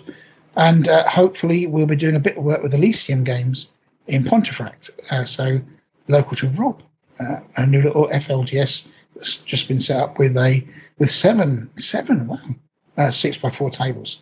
So mm, hopefully we'll get Rob down there at some point.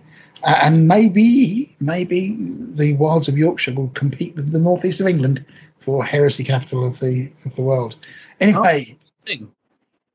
you want me? Aren't they the same thing? I mean, Oh yeah, yeah, yeah, yeah. Oh yeah, southern. Trouble there, mate. That's a whole minefield you've just unleashed. You've just unified Northumbria and uh, Yorkshire in a war. you- you're north of Horsham. It's all the north. Um, And it's something that the whole North agrees on. Even Lancashire and Yorkshire, we despise the South. uh, Anything, anything south of uh, well, Sheffield is France. Sheffield. That's, that's about right, I think. Actually, Middlesbrough, for, Middlesbrough for me. Derby, maybe. You were born in blooming Sussex. You shut up. No. I wasn't. I was born in. I was born in Newcastle. He is born in. New, he has the papers and everything to prove All it. right, okay. He was I just- born up. He was I just born with the sound of fighting I just, Scotties. I just lived in Suffolk for eight years as a kid. There you go. My dad had to work down there. Uh, I'll let you off then. Anyway, next episode. What are we doing? What are we doing with our lives in the next episode? Uh, we're going to look a bit more in depth at Company Legends. We're going to get all the feedback in and stuff there, and think about uh, the stats. We can go through all of those with you and how the games went and stuff like that. Um, we won't be spoiling the story because obviously we've still got an event to run in March, so we don't want to give too much away. Um, some of the story wasn't touched. So sorry. some of the story wasn't even touched because Yes, I don't know. I, I don't know if anybody actually read it, but I'm, I'm sure somebody must have done. Um, we have new releases, uh, which obviously is very exciting for the next new releases because we see the return of a, a long-held tradition in Company Legends, which is talking about doors ad infinitum. Uh, so you can look forward to getting back into sort of partying like it's 2013 uh, by listening to us talk about doors. Uh, we'll also be talking about what we've been up to, uh, and also myself and Chris will be giving our report from the decimation event uh, down in Eastleigh this in the next couple of weekends. So hopefully you'll be able to join us then, uh, and hopefully you've enjoyed the show. But like I said, if you want to get in contact with us, we've given all the details. But without further ado, it is time, dear listener, for us to bid you adieu, and uh, we shall see you all next time. So it is a very, very warm good night from me, Graham. Uh, good night from me, Michael. and myself, Chris. And a good night from me, Rob. Lovely. Right. Cheers, folks. I'll speak to you all soon. Take care, everybody. Bye bye. Bye. Bye bye.